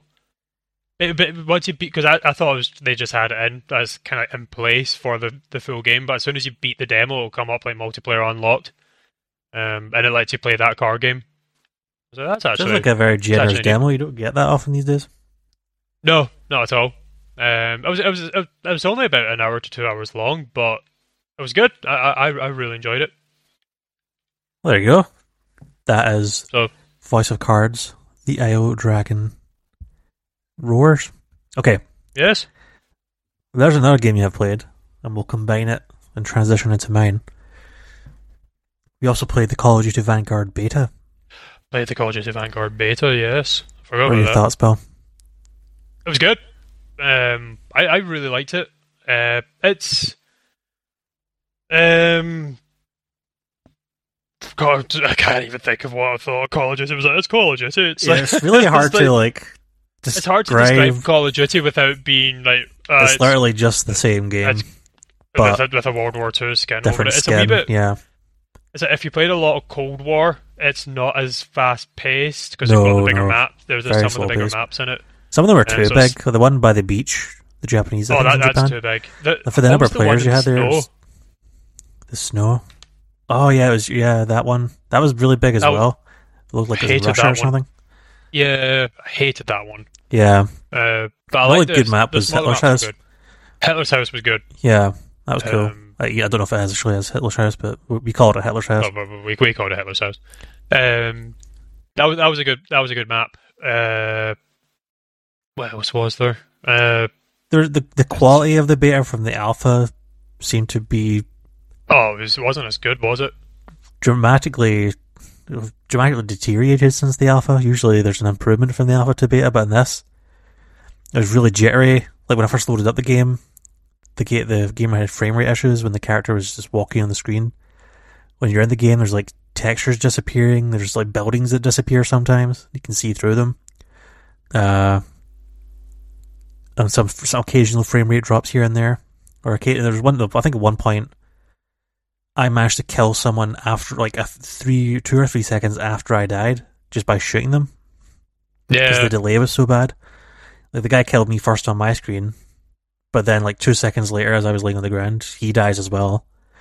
Even though I've been dead for like three seconds and haven't laid any shots on him since then. Um, like you came up with a decent theory, is that because the alpha was only on PlayStation, it wasn't on P C or anything like that. I don't think. Yeah, so it was like PlayStation exclusive. But this one is, it was like full open beta, it was P C, PlayStation and Xbox. So maybe the game sort of just buckled under the load of players playing it. So that's what I've, I'm pretty sure that's what it would have been. Yeah, just, I think so. It was because they would have had so many people on at one time as well. Yeah. Just, I, just the servers were having a bit of a, ooh, which yeah. is obviously like the point of a, a beta is to stress test. I do worry about the maps though, because the fact that three out of the four we played we didn't like. Yeah. Two out of the three, I can't remember. It was the beach one, the snow one. Beach, snow, Hitler's house, and... Maybe it was just two out of three we didn't like. Yeah. Yeah, I can't remember if we said more or not. But yeah, it was, it, I'm not sure. I'm not sure. I wasn't... I played it as like, this feels like Call of Duty, but transitioning, because we don't have much more to add, because we talked about the alpha last time. We were bent in deep into Champions Hill, which I still think is my favourite part of the... Yeah, uh, I, I really multiplayer. Like Actually, Hill. I think it's a really neat mode. But good transition into the Halo Infinite Insider uh, beta. I don't oh, know. It's the Insider yeah, build. Yeah, I did. Eventually, I did get a code through for that. Oh, good, good. Um, I, I've just not tried it yet. Uh, the way you download it is you have to download the Xbox Insider app, Hub app. Right. Then through there, it comes up. It goes to like, go to like previews. Then it lists it there and download it there. Ah, okay. Uh, definitely download it. Uh. Because when I played this, because we were discuss- we had this inter- interesting discussion in our own time, I think, because you've got Call of Duty, you've got Halo Infinite, which is admittedly later in the year than Call of Duty, and you've also got Battlefield twenty forty-two. So the discussion we were having, I think it was a few, well, maybe a few months back when you asked if I was buying Battlefield twenty forty-two, but I said I don't think so, because we already got so many games battling for our time. Yeah. And a game like that, like, I don't want to spend seventy quid on a game that's multiplayer only, and I'd hardly touch it. Mm-hmm. I'm sort of feeling that way about Call of Duty as well, because I think Halo will be the multiplayer game for me. I've everyone saying year. It's better it than is. Call of Duty. It really, it really is. Um, I do have a couple of, well, a couple of points that can be issues for you. It might be an issue for me at some point, I'm not sure. It might be an issue for you. It's definitely an issue for some players. But, yeah, I downloaded it, loaded it up, and played it, and I immediately loved it. It felt like old Halo again. The first map you play is a sort of Spartan training area, or I think it's the first map you play, it depends on if you get it or not, but it's like the Spartan training area, and it really gave me like Halo Reach vibes. It felt like mm-hmm. a more, more of a Bungie Halo game. Uh... It's really, I guess it's difficult to describe it other than it's fueled just like Halo again, we use like the older Halos. Uh, it's also not as fast-paced as something like Call of Duty, but you do get your sprinting and stuff like that. But you also have these pickups uh, that you find. Somewhere to what they introduced in Halo three, these pickups you get around that spawn in the map. So one of the pickups you can get is like... So they've changed the way... Because you know, maybe... They'll add it in at some point as like a game mode, but you remember the, the sword that you used to yes. get as a weapon for melee? So they've actually done something quite interesting with that. Is where they've taken it away, at least in this game mode. I'm sure there'll be a griff ball type thing added in where you can actually use the swords. But you don't use them as weapons now. It's like an ability. And when you pick it up, you get three in the bottom right hand corner, and it gives you like this, this, this sort of the laser sword. I don't know what the actual name of it is. Is it just a laser sword or... I wanted to get the name right. Laser Sword Halo. Well, the Energy Sword? Energy Sword, that's it. Energy Sword. Energy Weapon. That's a build. Energy Sword. So the Energy Sword, the little icon comes up and it has the number three next to it. I thought, three? So basically what it is, it's more like of an area effect hack. Where, uh. yeah, so you run it to an enemy. And you can also melee if you want by clicking the right stick. But if you tap R B, it acts as like this big blast and it blasts them away. You can like, kill them in one hit with it. Um, so if you're, even if you're like not right up to them or right uh, right next to them, if you're like uh, close enough, you can push it and it'll push them back away from you. Uh, so you can like they all get all you know disorientated by being thrown back by the sword thing, and it can shoot at them from a distance. Uh, this other one you get is a shield thing. It's not like the bubble shield in Halo three. It's sort of more of like I don't know. just a general one-sided shield that you stand behind. Uh, you can throw that down, and it has little like quadrants on it, so every time someone shoots one of the quadrants, it disappears. Uh, then actually, if someone shoots it all, eventually it'll, it'll disappear, but you can pick up like three of them as well. You can throw them down, especially if you're having a, little, a long-distance fight, you can throw it down and pop out of one of the quadrants that someone shot through and occasionally pop up and down, try and shoot enemies from a long distance. Uh, what else do you get? I don't think there's that many. There was, the other one was uh, the hook, the grapple hook. That is yeah. awesome. That is an, uh, again, that's a, a pickup as well. You get three chances with that. And you can basically, it works like any grapple hook in any other game, but only works at a certain distance. You can't use it from far away. You have to be somewhat close to it. But not only can you hook to like ledges and stuff like that, or walls, but you can also like hook shot enemies from a distance. So I managed to like, when I was testing it out, I accidentally shot it. But then the hook shot managed to catch on, because it takes, it's not like the hook shot, other games have a hook shot that's like quite immediate. Um, uh, I can literally picture a game and I can't. Yeah, it's like, like really cool. quick. It's like, and you've hooked onto it. Not, see, for some reason I keep thinking of Bioshock Infinite. It's not really the same thing, no, but you don't really have the, the hook that went on, this, on the rail. Basically, it's just a matter um, of, of all these things like, did Dying Light have it? Did Dying Light? D- Dying Light did, yeah. So maybe, maybe if I'm just... It might be that. Quite old now, but it was it was quite... I remember one game at least we played in the past, it was like, if the hook shot comes out like really fast and you zip up really fast, the hook shot in this, the hook shot in this is actually quite a... It takes like a good second or two to actually get to something. So I, I shot it accidentally as I was testing it out, because that was the first match. And I managed to land on someone, and I was pulled right up to them, and then I meleeed them, because they were running away, uh, which was really awesome. Uh, so the hook shot is really cool. Hook shot is awesome. But also, they also get other things around the map as well. They've, I think this was in Halo five, where they... There's just sort of... The way they designed the map, the Spartan trading area map, there's this one part of the map where it's got this loadout drop thing, but it respawns every minute or so. Mm-hmm. And it's like this one big powerful weapon.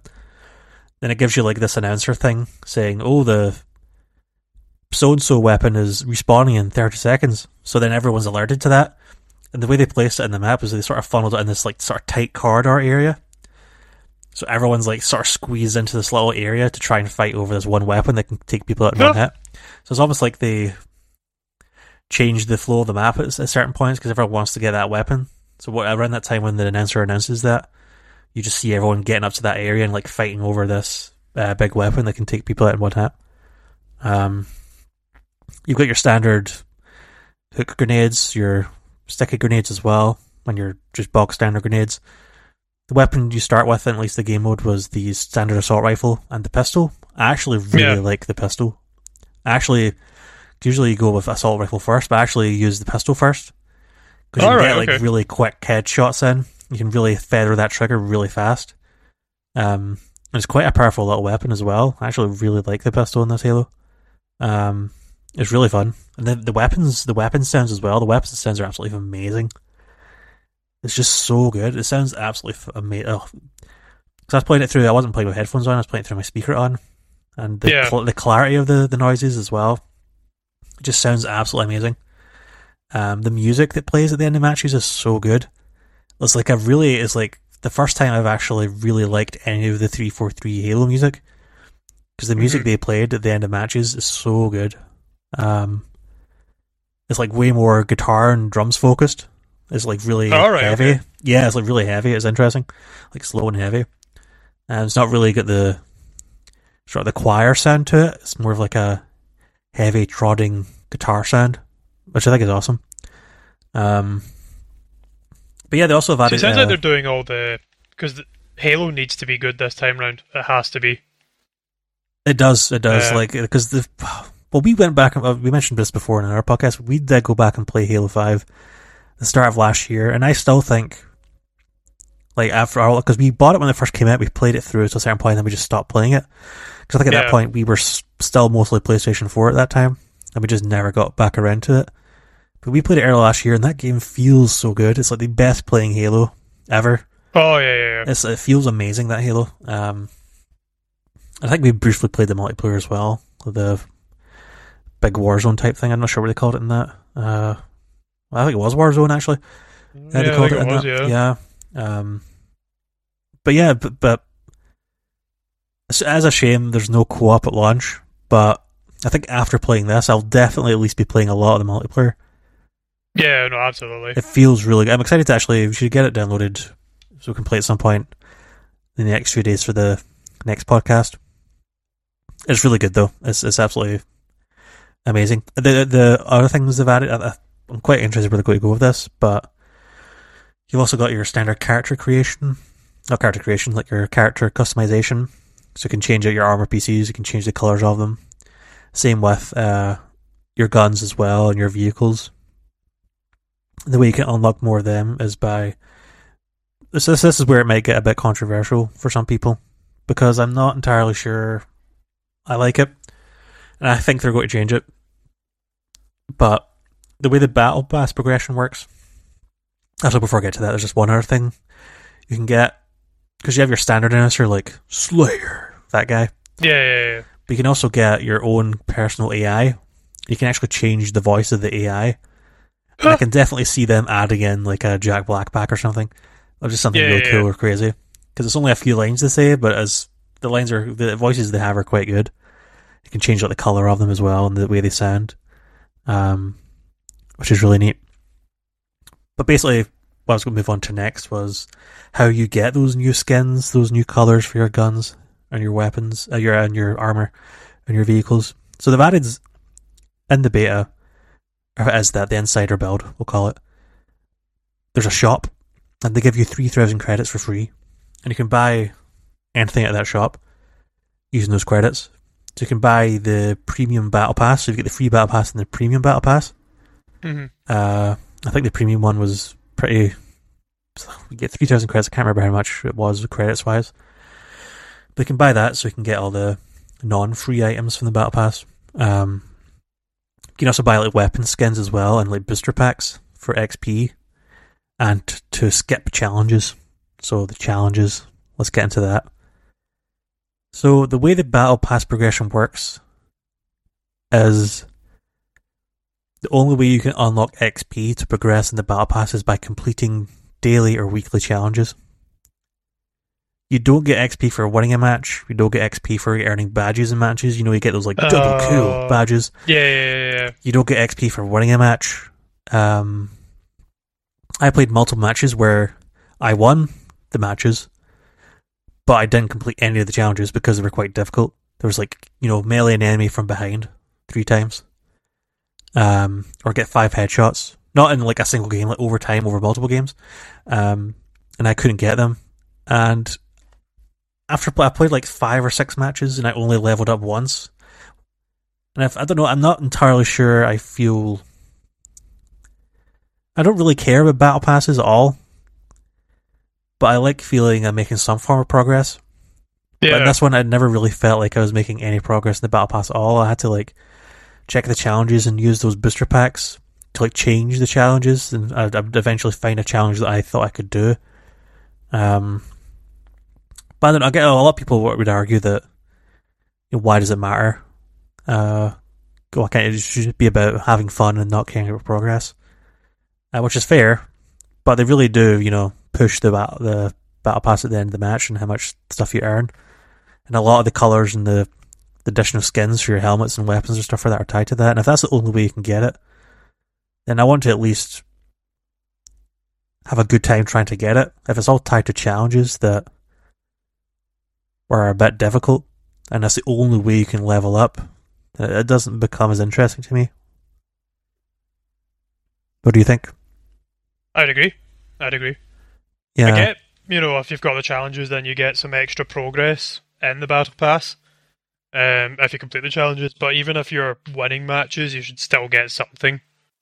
Yeah, even if it's not like one hundred X P, usually the challenge per challenge is like one hundred X P or two hundred X P or something like that. Um, yeah. The first level, the first level is to get from level zero to one is like five hundred X P, but that took me a few matches to get that. Um, I don't know. But the thing, the thing is, like, because a lot of the, the way the battle passes work in Halo Master Chief Collection, and it works in this as well, is that they don't ever expire. Like, even after, even if you don't come back to the game for a few months later, and Battle Pass three is out, Season three is out, but you're still working on the first season. You can pick and choose what you want from each Battle Pass. So I think it may actually be better, because I, sometimes I don't want every single item from a Battle Pass. Yeah. Uh, I don't know if the pick and choose thing, because they do Spartan points in Halo Master Chief Collection, where as you level up, you earn points, which then those points can go towards the Battle Pass. So maybe when they have multiple Battle Passes, they'll bring back the point, the Spartan point system. But you don't even have a you don't even have a level for your character. There's nothing. It's like very it's, it really is like classic Halo, where there's no character progression for level wise. So I'm curious how they're going to do the matchmaking and how to pair people up skill level wise if they don't have that in. Um, but yeah, other than that, it was like, that was the one thing kind of made me like, hmm. I do have a feeling that they'll change it though. I think there's going to be a a a, a bit of backlash on character progression. So maybe if the first season they'll keep it the way it is, but then whenever that co-op stuff comes out, season three or two in March or something, that's when there'll be maybe maybe major structural changes. But it will be actually that's what they're waiting for. Is just once it becomes a wee bit more, you know, multiplayer-esque with the co-op. Yeah, then we're getting a lot of feedback from this, so maybe a lot of people are complaining about it. Again, it doesn't bother me. I'm not going in. I don't go into every game and hoping there's a battle pass that I could level up. I, I really don't care. I'll still play this and I'll still enjoy it. But it was a little bit weird. It's, it's definitely very different from all the other multiplayer games that are out. And I think people are going to go in with certain expectations, and that progression system just won't be there that, that people are used to. Mm-hmm. Um, but other than that, it is very, very, very good. The maps are solid. Every map that I played is really solid. It really feels like one of the. There's this one, it's called the Bazaar. Uh, that, that really felt like a Halo two map to me. And the one, the Spartan Trading one, that felt like a Halo Reach map to me. So it feels like the older Halos. The, the map designs are really good. So I'm excited to get back onto it and play it more. Especially now that you oh, have it as good. Well. Yeah, no, I need to. Get it downloaded. Yeah, so I have just haven't had a chance to get it downloaded. Yeah, yet. So twenty odd gigs or whatever. Next week is the big one. That's the big team battle. Uh, so I think this is on till the thirtieth, I think. I'll check the dates. I believe so. Oh, this is the first one. This is the... Oh, here it is. So the twenty-fourth until Monday the twenty-seventh. So it's till Monday.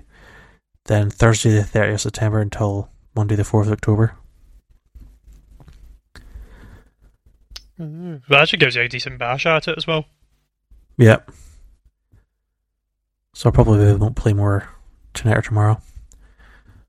But uh, yeah, it's Halo Infinite. It's really good. Uh, it made me way more excited. For, when I came away from that, I, I felt way more excited about Halo than, than Call of Duty or, or Battlefield.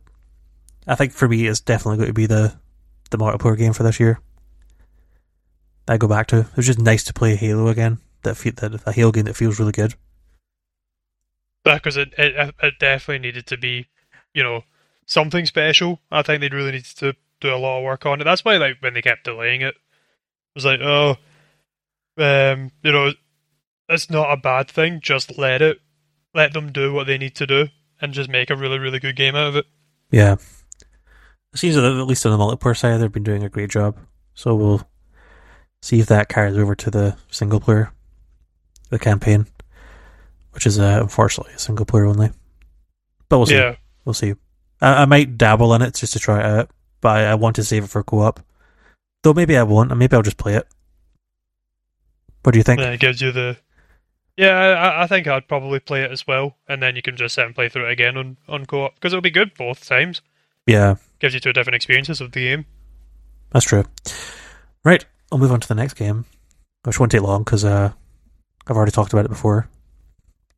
It's Life is Strange. I finished it. Uh, five chapters. That game went to a place that I didn't expect. Uh, oh, really? was, this is the because this is this, my favorite Life is Strange game. Will always be the first one. It's very difficult to top that. I think a lot of that has to do with the time of year it came out and uh, you know where you were in life that uh, where you were in life when it came out. But for this one. This is the first Life is Strange game where I actually regretted my choices. Some of the choices oh, really? that I made. Yeah, because so there's there's this one choice that came up that I generally had to sit down for like five minutes and think about it, um, because it's quite a big decision. You're fake because you get presented with this information, and you have to make this big decision that could impact your friends' lives, but also it goes against everything that you were fighting for. Um, and it was a really difficult decision. Obviously, I'm not going to say what it is, but I made it at that time when I felt like it was the right decision. But it got to a point where all the prior decisions that I made culminated into the was this one point where I really needed things to work out in a certain way, and they didn't because of the choices I made. That I thought I was making a good decision. I felt like I was making the right choice back then, but turns out to be the wrong decision later on, and I immediately regretted it once I realised, oh no, if I just didn't do this and didn't do that, like, this wouldn't have happened. It would be a very different situation if I thought I was helping this person out, but turns out I actually made things significantly worse for her because I thought I was doing the right thing, but I didn't do the right thing. Uh, that's the first time I've ever felt that way about any episodic choice-based game that impacts the gameplay later on. Um, I think I really like the characters in that game as well. Uh, and they're very memorable characters and really good characters. So the fact that when I thought I was genuinely doing a good thing, it turns out I wasn't. And I felt bad about it later on because it really did change a lot of things uh, for me later on in the game. Uh, but yeah, there's this one twist that happens in one of the episodes. When it happened, I was like, oh my god, I just did not see that coming. Uh, I'm sure maybe looking if people could maybe predicted it, I'm not sure. I certainly didn't predict it. But I was genuinely shocked by what happened, and I was quite upset uh, by what happened as well. Uh, but I was happy with my... But it was, yeah, it was the first time I, for one of those games I came away from the game actually regretting a lot of the things that happened in it because of the choices that I made. Because usually... I mean, obviously, it comes to... It ends the same place, no matter which way you go in that game. But the way the journey through, I thought I probably would have had a better... Not that I would have had a better time playing the game, but I thought I would have felt better as a person uh, mm-hmm. after it if I went with these decisions. And I've never felt that way before about a sort of choice-based game. Because they never... It is actually... I suppose that, that they've... You know... that's the way you feel after playing it. You know, they've done their job. They really have. It's, it's very good. It's definitely much better than their last Life is Strange game. Uh, Life is Strange... What was it called? Uh, the Chloe uh, one? Before the Storm. Storm. That was their first sort of Deck Nine, they're called. That was their first venture into Life is Strange. And that's a decent prequel. It's fine. It gives you a backstory into some of the characters, and it definitely adds value to the first game. But this one is definitely... a much, much better game. It looks phenomenal. It's like I'm really impressed by how good this game looks. Can like, even right up to the very end. It's just a... If that's the way future Life is Strange games look, I'm really excited. It's the best looking one I've seen. Uh, I was again, it's not as good as one, but I think I prefer it over two. But two is still really good. Because two really gets into... The thing I love about two is like a road trip where they travel yeah. across the country together. I really like that idea where each location is completely different. Because you're road tripping and hitchhiking and stuff like that. Whereas in this one, it's like you just the same town, but it's like a, a town you can explore, and it's really beautiful as well. But um, yeah, I do highly recommend it. I, I thoroughly enjoyed it. Uh, the D L C for Steph, one of the characters at the end of this month, sort of a prequel D L C about her. Uh, so I'll probably play that at the end of this month as well. But yeah, that's Life is Strange. Highly recommend it. No, that's good. So I highly recommend Life is Strange True Colors, I should say. Uh, I forgot to say that earlier. But it's very good. And I think I did take note... Oh yes, The Artful Escape. This is the last one. So The Artful Escape, that was another Annapurna game that's out on Game Pass. So do you know anything about this? I don't. Not a thing. Right. So it's a game. It's a, it's a, a platformer, but it's not a very good right. platformer. I feel like oh. they added in the platforming for the sake of having some form of gameplay. But basically, right.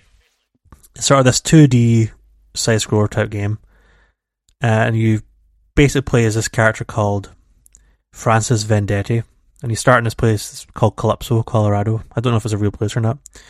And basically related to this uh, famous folk musician called Johnson Vendetti, who is Bob Dylan. Like, it's clearly right. Bob Dylan when you look at him. Huh. Uh, so on the twentieth anniversary of one of his big albums from, what, the seventies, the town is, like, holding this big festival uh, to celebrate it, because it was, it was the one album that put the town on the map, because that's where Johnson Vendetti is originally from. And they're expecting you, Francis Vendetti, the player, to play yeah, Johnson Vendetti's folk songs at this concert. However, you as a character is, like, really struggling with, like, how can I ever live up to your uncle's music? And he's sort of living under his shadow, and, like, people are pressuring him into, like, oh, you know, you're uh, you're his nephew, you'll be as good as him.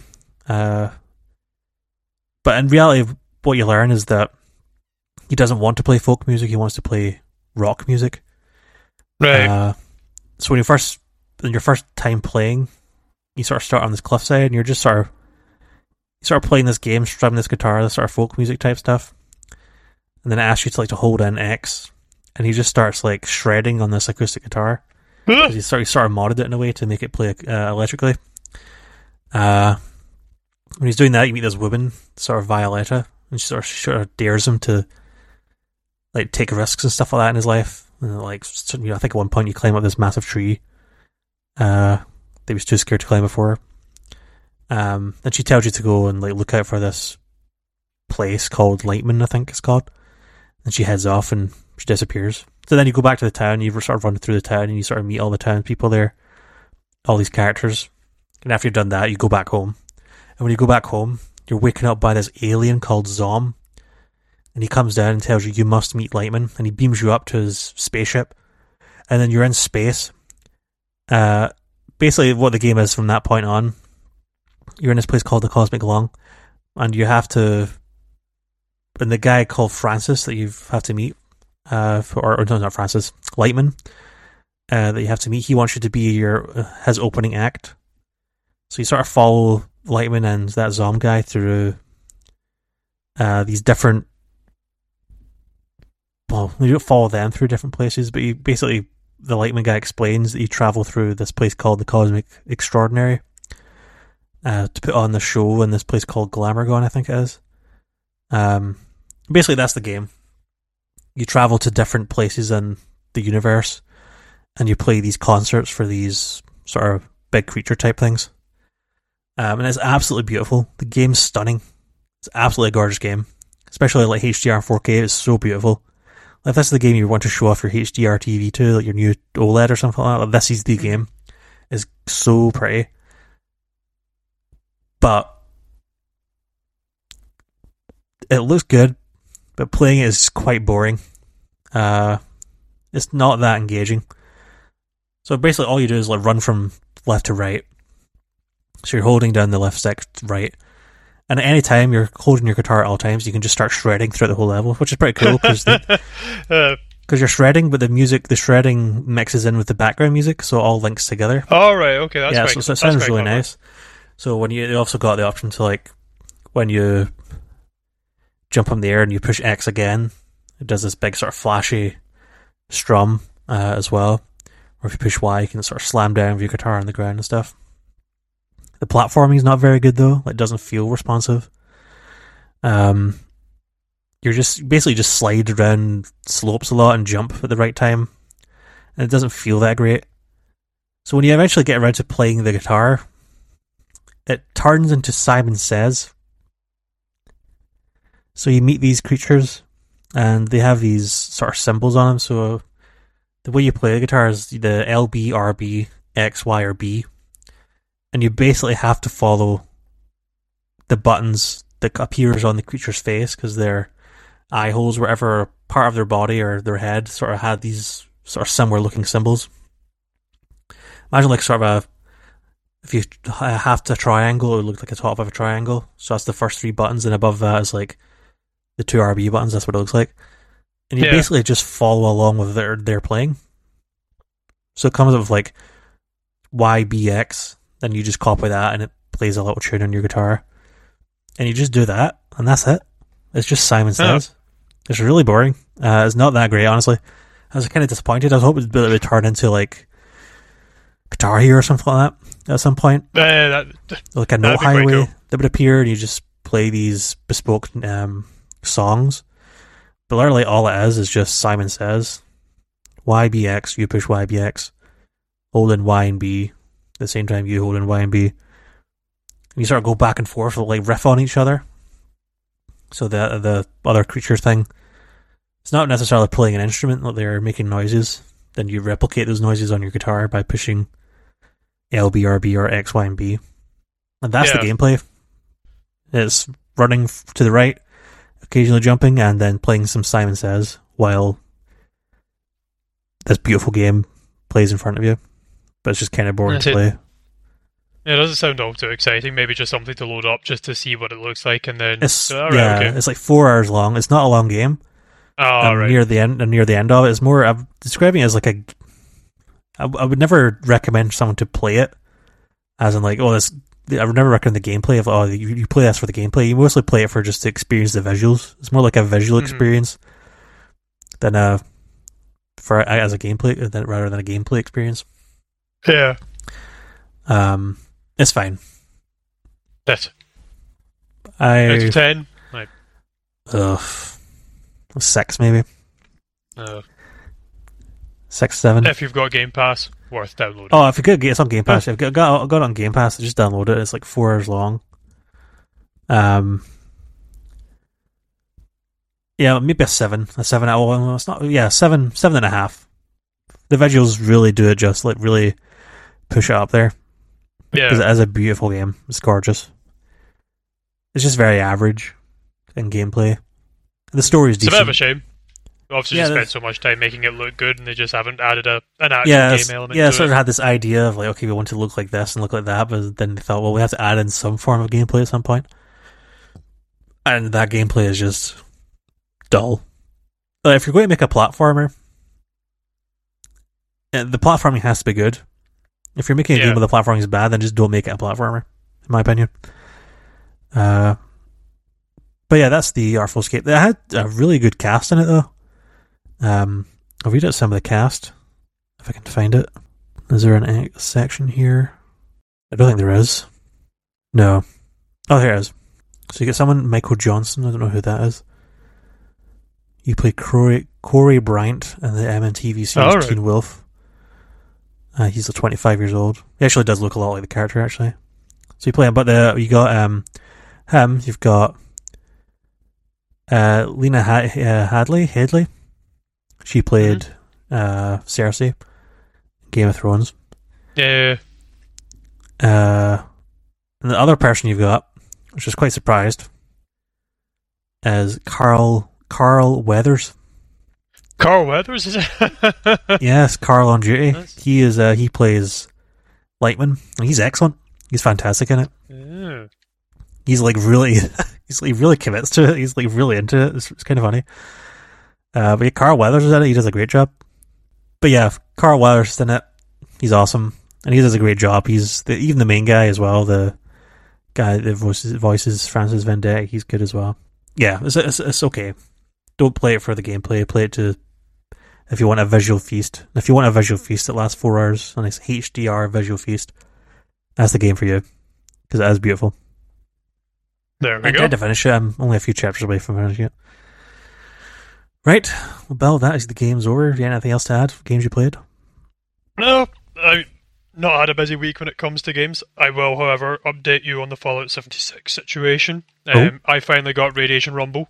Oh. It happened. How was it? It put. I leveled up twice. You're catching up with me in levels. I think I might be past you. What level are you? Oh, I can't remember. two twenty-five? Uh, I'm two twenty-four. You're getting there. I better can't yes. get on there and take over. No! Uh, no! We're, way, we're way past the point that levels matter. No, man, le- levels isn't a thing anymore. It's useless. Just a case of how high can you go before you decide, you know what, I don't want to play this anymore. Especially after... absolute binge early in the year to get all those points. I think yeah. we leveled up like eighty times or something, something crazy like that. Even things like caps now has become a complete. Um, I'm just watching two guys playing with a. What was it called? What were they called again? A Rad Roach. He's just running around in circles. That's kind of the problem with Fallout seventy-six. I guess a point where you so many weapons, and you you get your build sorted out, you get your caps sorted. Your caps aren't an issue anymore. You can fast travel wherever you want. The kind yeah. where it becomes because we never we haven't really interacted with the end game stuff in that game at all. Or the gold no, not as much as doubloons, whatever it's called. The gold stuff. Uh, yeah, the, the doubloons. Yeah, uh, wherever it's to buy end gear, Vault, end game stuff. Um, Vault seventy-nine, I think that's it. Yeah, wherever it is. Um, right. Yeah, Vault seventy-nine. So let's go through these last few things. So the reason we didn't record one on Thursday is because something big happened on Thursday. The Nintendo Direct happened. So we're not going to go or, through every single game that was in there. I'm going to touch on the things that interested me uh, or yourself. Well, there's only really one thing to touch on, is the fact that Chris Pratt is now Mario. It's a me, Chris Pratt. Oh, God. Woohoo. It's just so funny. It's a me. It's just so fun. Chris Pratt. That casting was that absolutely was... hilarious. I could not stop laughing because I watched Dan Riker I... watch it, and he was in hysterics as well. Oh, yeah. I, I saw that as well. Oh, it's so really funny, funny watching that live. Uh, watching that live. Like, Jack Black was the least surprising person for me to pop uh, to pop up. When I saw him, I was oh, of course, Jack Black is I really hope, in this. I really hope Bowser has a, ma- has a, I was about to say a magical number, a musical number in it now, though. Oh, that'd be amazing, yeah. Yeah, like Bowser has to sing. It's Jack Black. He has to have a musical number. Or at least a really high-pitched, bah! You know, something like that. I am really curious. Uh, but uh, but the because because the Bowser never really talks. He's sort of got this boomy, deep voice, hasn't he? Yeah, that's why it's like Jack Black's Bowser. Right, they're, they're, you're not going to get Jack Black and not have him talk. Yeah, I'm trying to find the casting list, but it's not as easy as. Oh, here it is, GameSpot. Maybe they'll. Oh, here we go. Okay, so Chris Pratt is Mario. I thought this was a really good casting. Anya Taylor-Joy is Peach. Yeah, yeah, thought, that, that's oh, that, that's perfect. She's really good. Oops, turn that down. Uh, Charlie Day is Luigi, which I was not expecting. No. Jack Black is Bowser. This is probably my favorite one. Fred Armisen is Cranky Kong. Like, yeah, is Fred Armisen Cranky Kong. Uh, I feel like they're not taking it seriously. Good. Or that's just kind of what you want. Yeah, I, I like this. Uh, Kevin Michael Richardson, I don't really know much of his work. Kamek, he's playing. Uh, Sebastian Maniscalco, Scalo is Spike. Who's that? I don't know him. Uh, maybe I'll recognize him when I see him. What's he been in? Sebastian. Works. Oh, he's a comedian. He's a very recent stand-up comedian. He's been in The Irishman, Green Book. Uh, he hasn't been in many films at all. He's only been in a couple of his stand-up comedy uh, special. Uh, so you get Sebastian there. This one is perfect. Keegan-Michael Key is Toad. Yeah. If you've never watched Peel and Key, the Comedy Central series, uh, I think it's Comedy Central. That's fantastic. Yeah, it's Comedy Central. Key, uh, Peel and Key, or Key and Peel, I think it is. What's it called? Yeah, Key and Peel, or Jordan Peele, who's now a great director. Uh, it's a really funny sketch series on Comedy Central. I highly recommend watching that if nobody hasn't. Uh, then probably the best one, like Fred Armisen. I think I like I like the idea of Fred Armisen being an old cranky Donkey Kong. But then you've got Seth Rogen as Donkey Kong, which is perfect. Perfect, because the noises yep. that Donkey Kong makes are the that really guttural ape sound. I, I can't wait to see Seth, or watch and hear Seth Rogen laugh through Donkey Kong, the visual of Donkey Kong. He's got that weird, unique laugh of his. Uh, unless he's putting on a voice for Donkey Kong, I'm not sure. Uh, but yeah, apparently, well, I think more was announced, but they didn't include it in the actual press conference. I'm trying to see... Because the, the issue with this is, like, a lot of memes came out. Yeah. About, like, you know, I think someone, at one point someone put Nicolas Cage as Mario or something like that, which I thought was funny. Nicolas Cage as Mario. I thought we, I'd love that. It was so cool. That's a missed opportunity right there. Yeah, I was kind of hoping Nicolas Cage would pop up, because that would, that would really be the chair and talk for me. You never know. Nicolas Cage as Waluigi. Of course, we can't uh, miss out Mario himself, Charles Charles Martinet. Uh, he is a... Uh, like, well, I, well, I don't get those that they've got Charles Martinet in the film, but he's not playing Mario. It's like, well, surely someone, he should be... I watched, it was a jam bomb, I can't remember where I watched it, but they came up with a theory that Charles Martinet will be Mario. It's, it, basically, the film is going to work like Jumanji, where you see them as like, right. people and then they go into a Mario game. Uh, and then maybe Charles Martinet is more prominent there. But if it, if it is uh, something maybe. like those Jumanji films, that would be cool. Uh, I'm curious, I'm really curious how it's going, because it's made by the people that made Minions, so it's not going to be too, you know, non-family friendly. It's very much going to be, pardon me, it's very much going to be a family-friendly affair. Yeah. So it's not going to be too hardcore in any way, or like innuendo or anything like that. Maybe there will be, I'm not sure. I've not really there watched might be like those elimination like, stuff.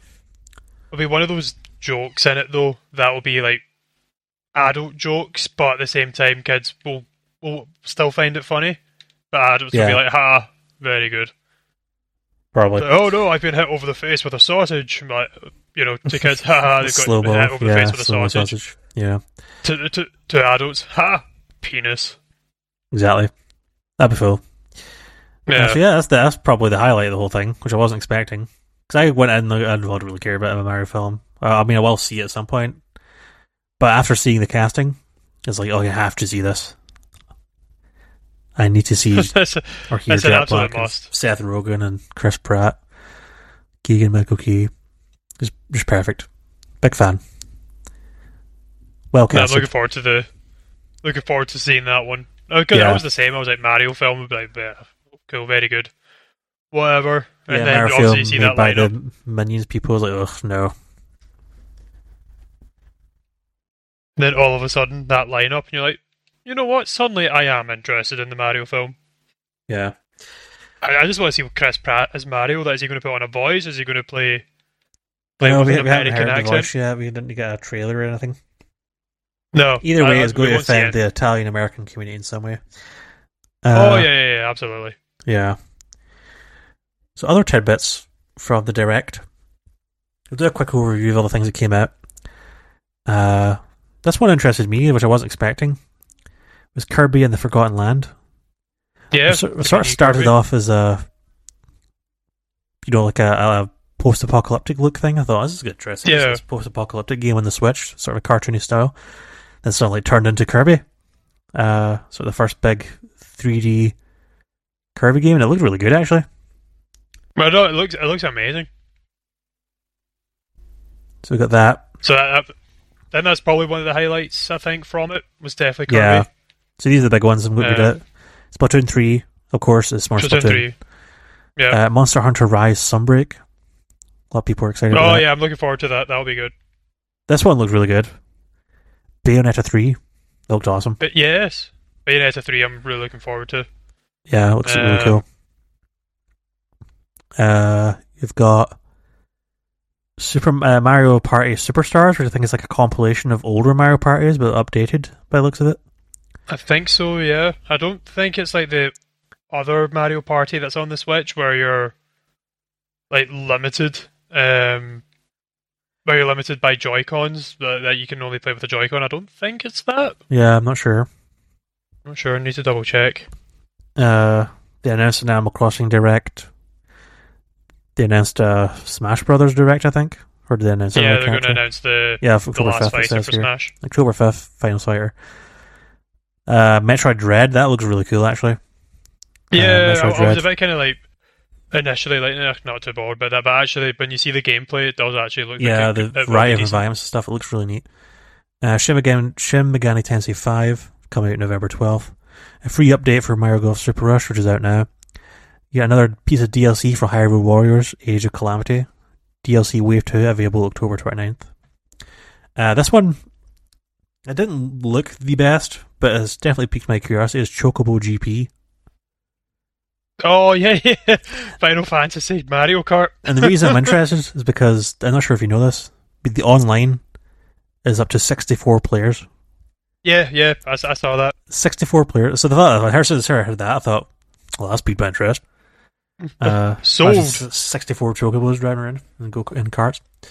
Uh, Voice of Cards, the I O Dragon Wars, which we covered earlier, which is cool. Arctraiser, uh, Actraiser rather, Renaissance. Um, Deltarune Chapter One and Two. I think that's from the people that made Undertale. Yes. Yeah, yeah, that, that will be. It's, it's the exact same art style as Undertale. Yeah. The Castlevania Advance Collection. A lot of people were really hyped about that, um, which I think is out now. I think, I'm not sure, or maybe out in a month or so. Disco Elysium, the final cut, now available uh, available soon on Switch. That's what excited me. Uh, Star Wars Knights of the Republic, perfect for the Switch. Yeah, yeah no, Knights of the Republic is a good one. Yeah, so, yeah. Perfect tease to get you ready for the, the remake in like Indeed. four years' time. I imagine they'll release the second one eventually, but oh, yeah, yeah. it looked good because I would. I would like to play through that again. I'm debating where to play it on. Because on the Series X, you got it in four K H D R. So I might just play it on there instead. Whereas this yeah. one, it's like, for me, it's very late. Uh, it's oh God, it's not yeah. six, sixteen by nine. It's not four by three, like the original Xbox one on the uh, Series X. Dying Light two, the cloud version. Uh, Shadowrun Trilogy. Rune Factory five. Hot Wheels Unleashed. Hot Wheels Unleashed could be cool. Yeah, it does look neat, actually. Surviving the Aftermath. That's another one. Arcade Archives, Arcade Archives, Pac-Man, and Xevious. Then you've got a really scaled-back Wreckfest. Yeah. Oh, uh, you can tell just by how scaled-back that was. Yeah. Just from the trailer, you're like, oof. But this is the big one. I've left the best for last. The expansion pack for Nintendo Switch Online, featuring yeah. Nintendo sixty-four games and Sega Mega Drive slash Genesis games. Yep. Which is awesome. I was not expecting the Genesis stuff or the do- Mega Drive stuff. How much do you want a Nintendo sixty-four controller? Well, that's another thing they announced. I don't think they, I'm not sure if they announced it on the Direct itself, but... Uh, they, they announced it on the Direct, yeah. Oh, did they? Okay.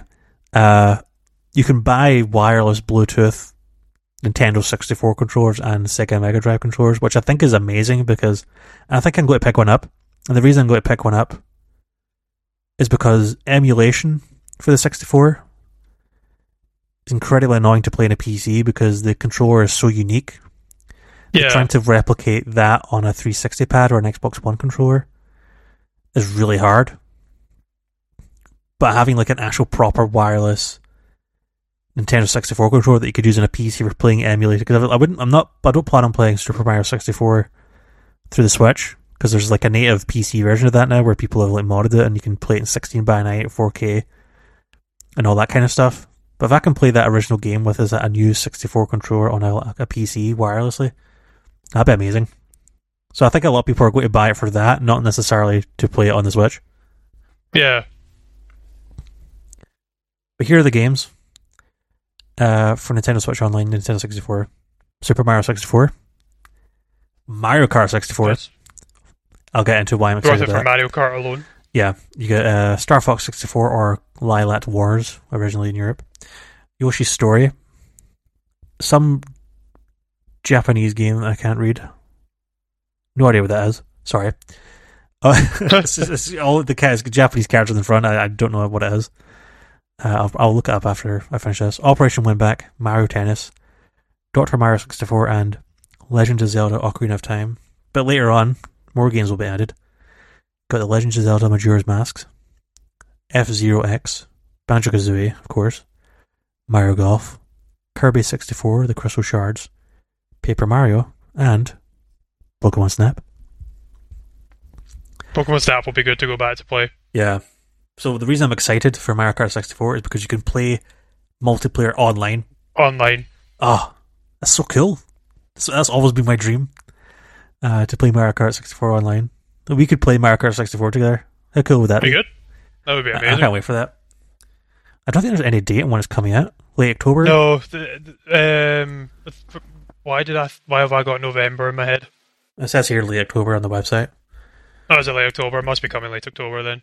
I'm going to look I was kind of hoping that was going to be uh, and that's available right now. Uh, and then yeah. maybe have to wait a wee bit longer for the controllers or something. But I was kind of hoping that was going to be a pretty much an immediate thing. So I'm trying to find the list here to read out that last game. Uh, oh, Contra. Oh, sorry, no, that's the, oh, Contra. Gen- that's the Genesis or the the, oh. the Mega Drive. Oh, people are not listing this other game that's in Japanese. Let's go to Game Informer, see if they have it. Oh, here we go. Sin and Punishment. It's called. Mm. Never played it. Okay, so we've got this Mario, the Nintendo sixty-four games, uh, which is really cool. But you've also got the Sega Mega Drive games, the Genesis, which has got a decent lineup as well. Con- Castlevania Bloodlines, Contra Hardcore, Doctor Robotnik's Mean Bean Machine, Echo hmm. the Dolphin, Golden Axe, Gunstar Heroes, Musha, Phantasy Star four, Rystar, Shining Force, Shinobi three, Sonic the Hedgehog two, not one, Streets of Rage two, and Strider. That's pretty cool. Yeah, it's a, it's a solid uh, selection of games as well that's coming out for them. Yeah, it's, it's really neat. Quite excited about it, especially the Mario sixty-four stuff. Yeah, the Mario, Mario sixty-four. sixty-four stuff. That, yeah, that I can't wait for that. Playing that online would um, be awesome. Like, play Mario Golf back when it was good. Yeah, Mario Golf. Yeah, the original Mario Golf was very good. Ocarina of Time, that'll be a fun one. I'm curious how Ocarina of Time's a good one. They'll look, like whether they'll upscale them to seven twenty p. I hope they do. I'd imagine they probably would. Because the Super Nintendo games looked decent. Mm-hmm. So I'm hoping if it's upscaled to seven twenty p on the Switch itself, like I don't ever see myself playing it on the T V. Playing it on the actual Switch, especially the OLED one, I think that would look really nice if it's like uh, native res. Instead of an S D resolution. I think the Mario six, Super Mario sixty-four one interesting because, well, I imagine this will just be the raw Nintendo sixty-four game because the in the collection they updated some of the the U I textures mm-hmm.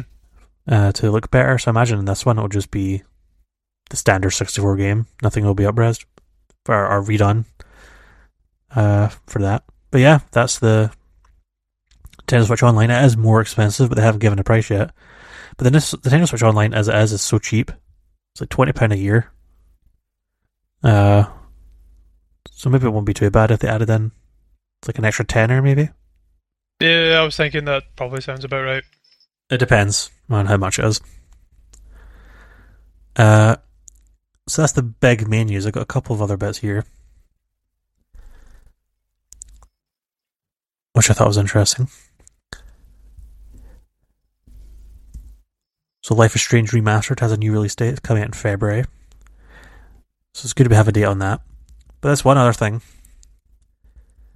which is what we experienced last week, or this week.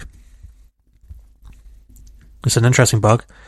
Xbox is investigating consoles powering off or quitting to home when playing some games. Huh.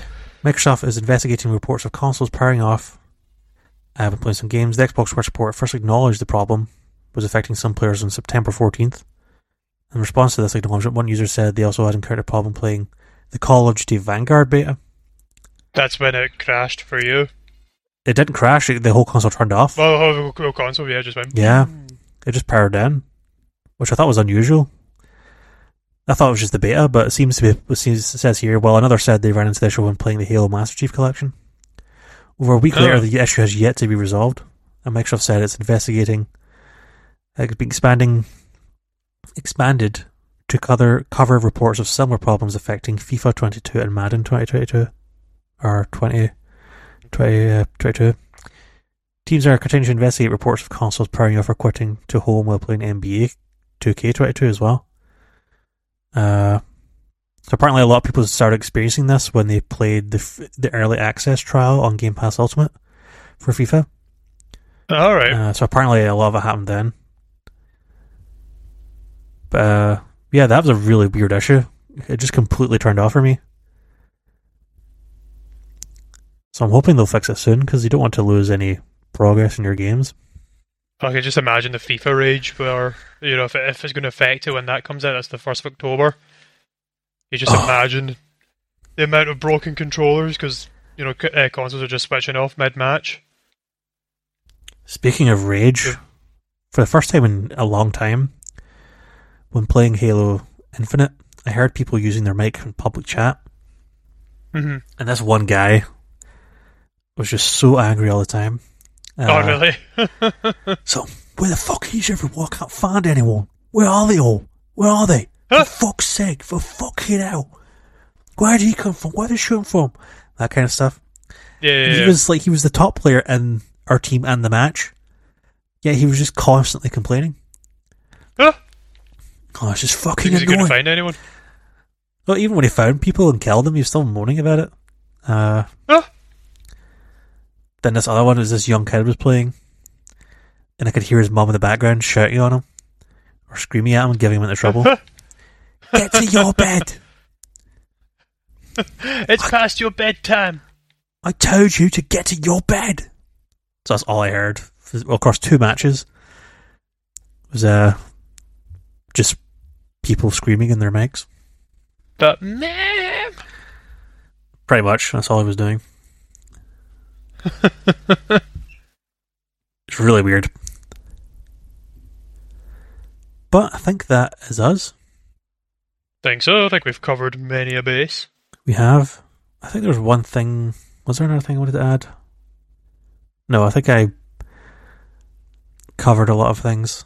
I'm going to finish Artful Escape and hopefully move on to another game. I really want to play that Sable game that came out. Yeah, yeah, yeah. On Game Pass as well. It looks so nice. I loaded that up because I loaded actually I downloaded that and loaded it up because I played the demo, and it looked really nice in the demo, but the frame rate was at thirty.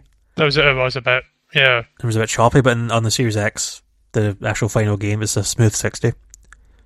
Uh huh. Because yeah, I played the demo as well, and I was kind of a bit kind of eh, don't know about yeah. this, but but it feels a lot better. Because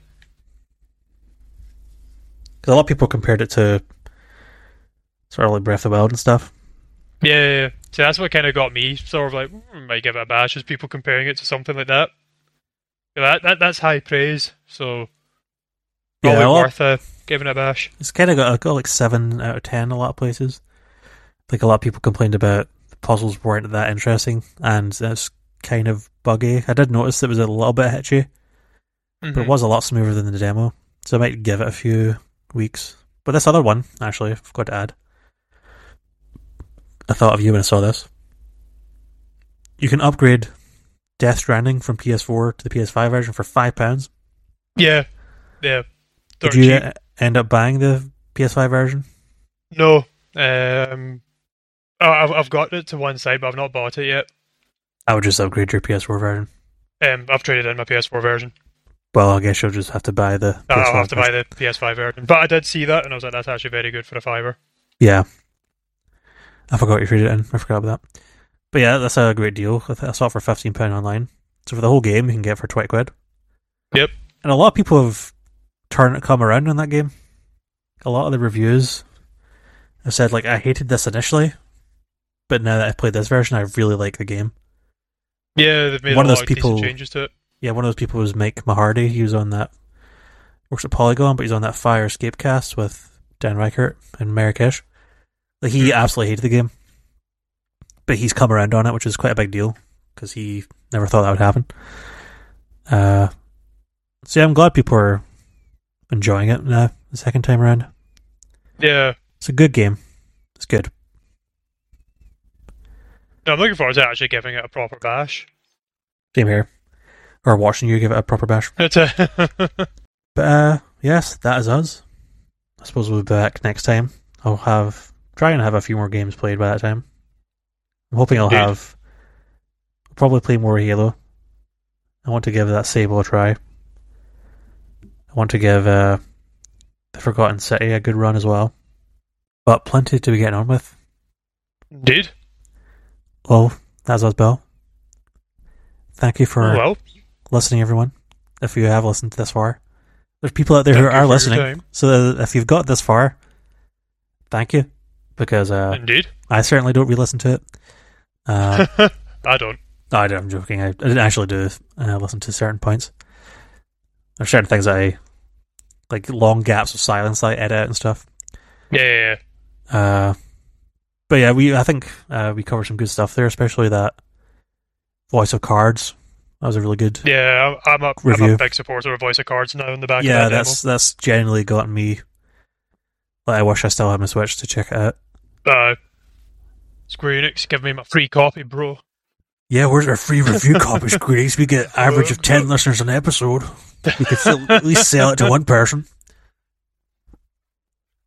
We can make you twenty-five quid off that one version. uh, so yeah, that, that's uh, twentieth of October, so we'll probably... You, you pick up day one? Uh, I'd probably pick up day one, yeah. Cool. Well, we'll hopefully have a review on that one day. But yes, that is us. Indeed. We are the Gamer Nuts. And we're out. We? we are, yes. Ta- Bye, everyone. Toodaloo. Bye.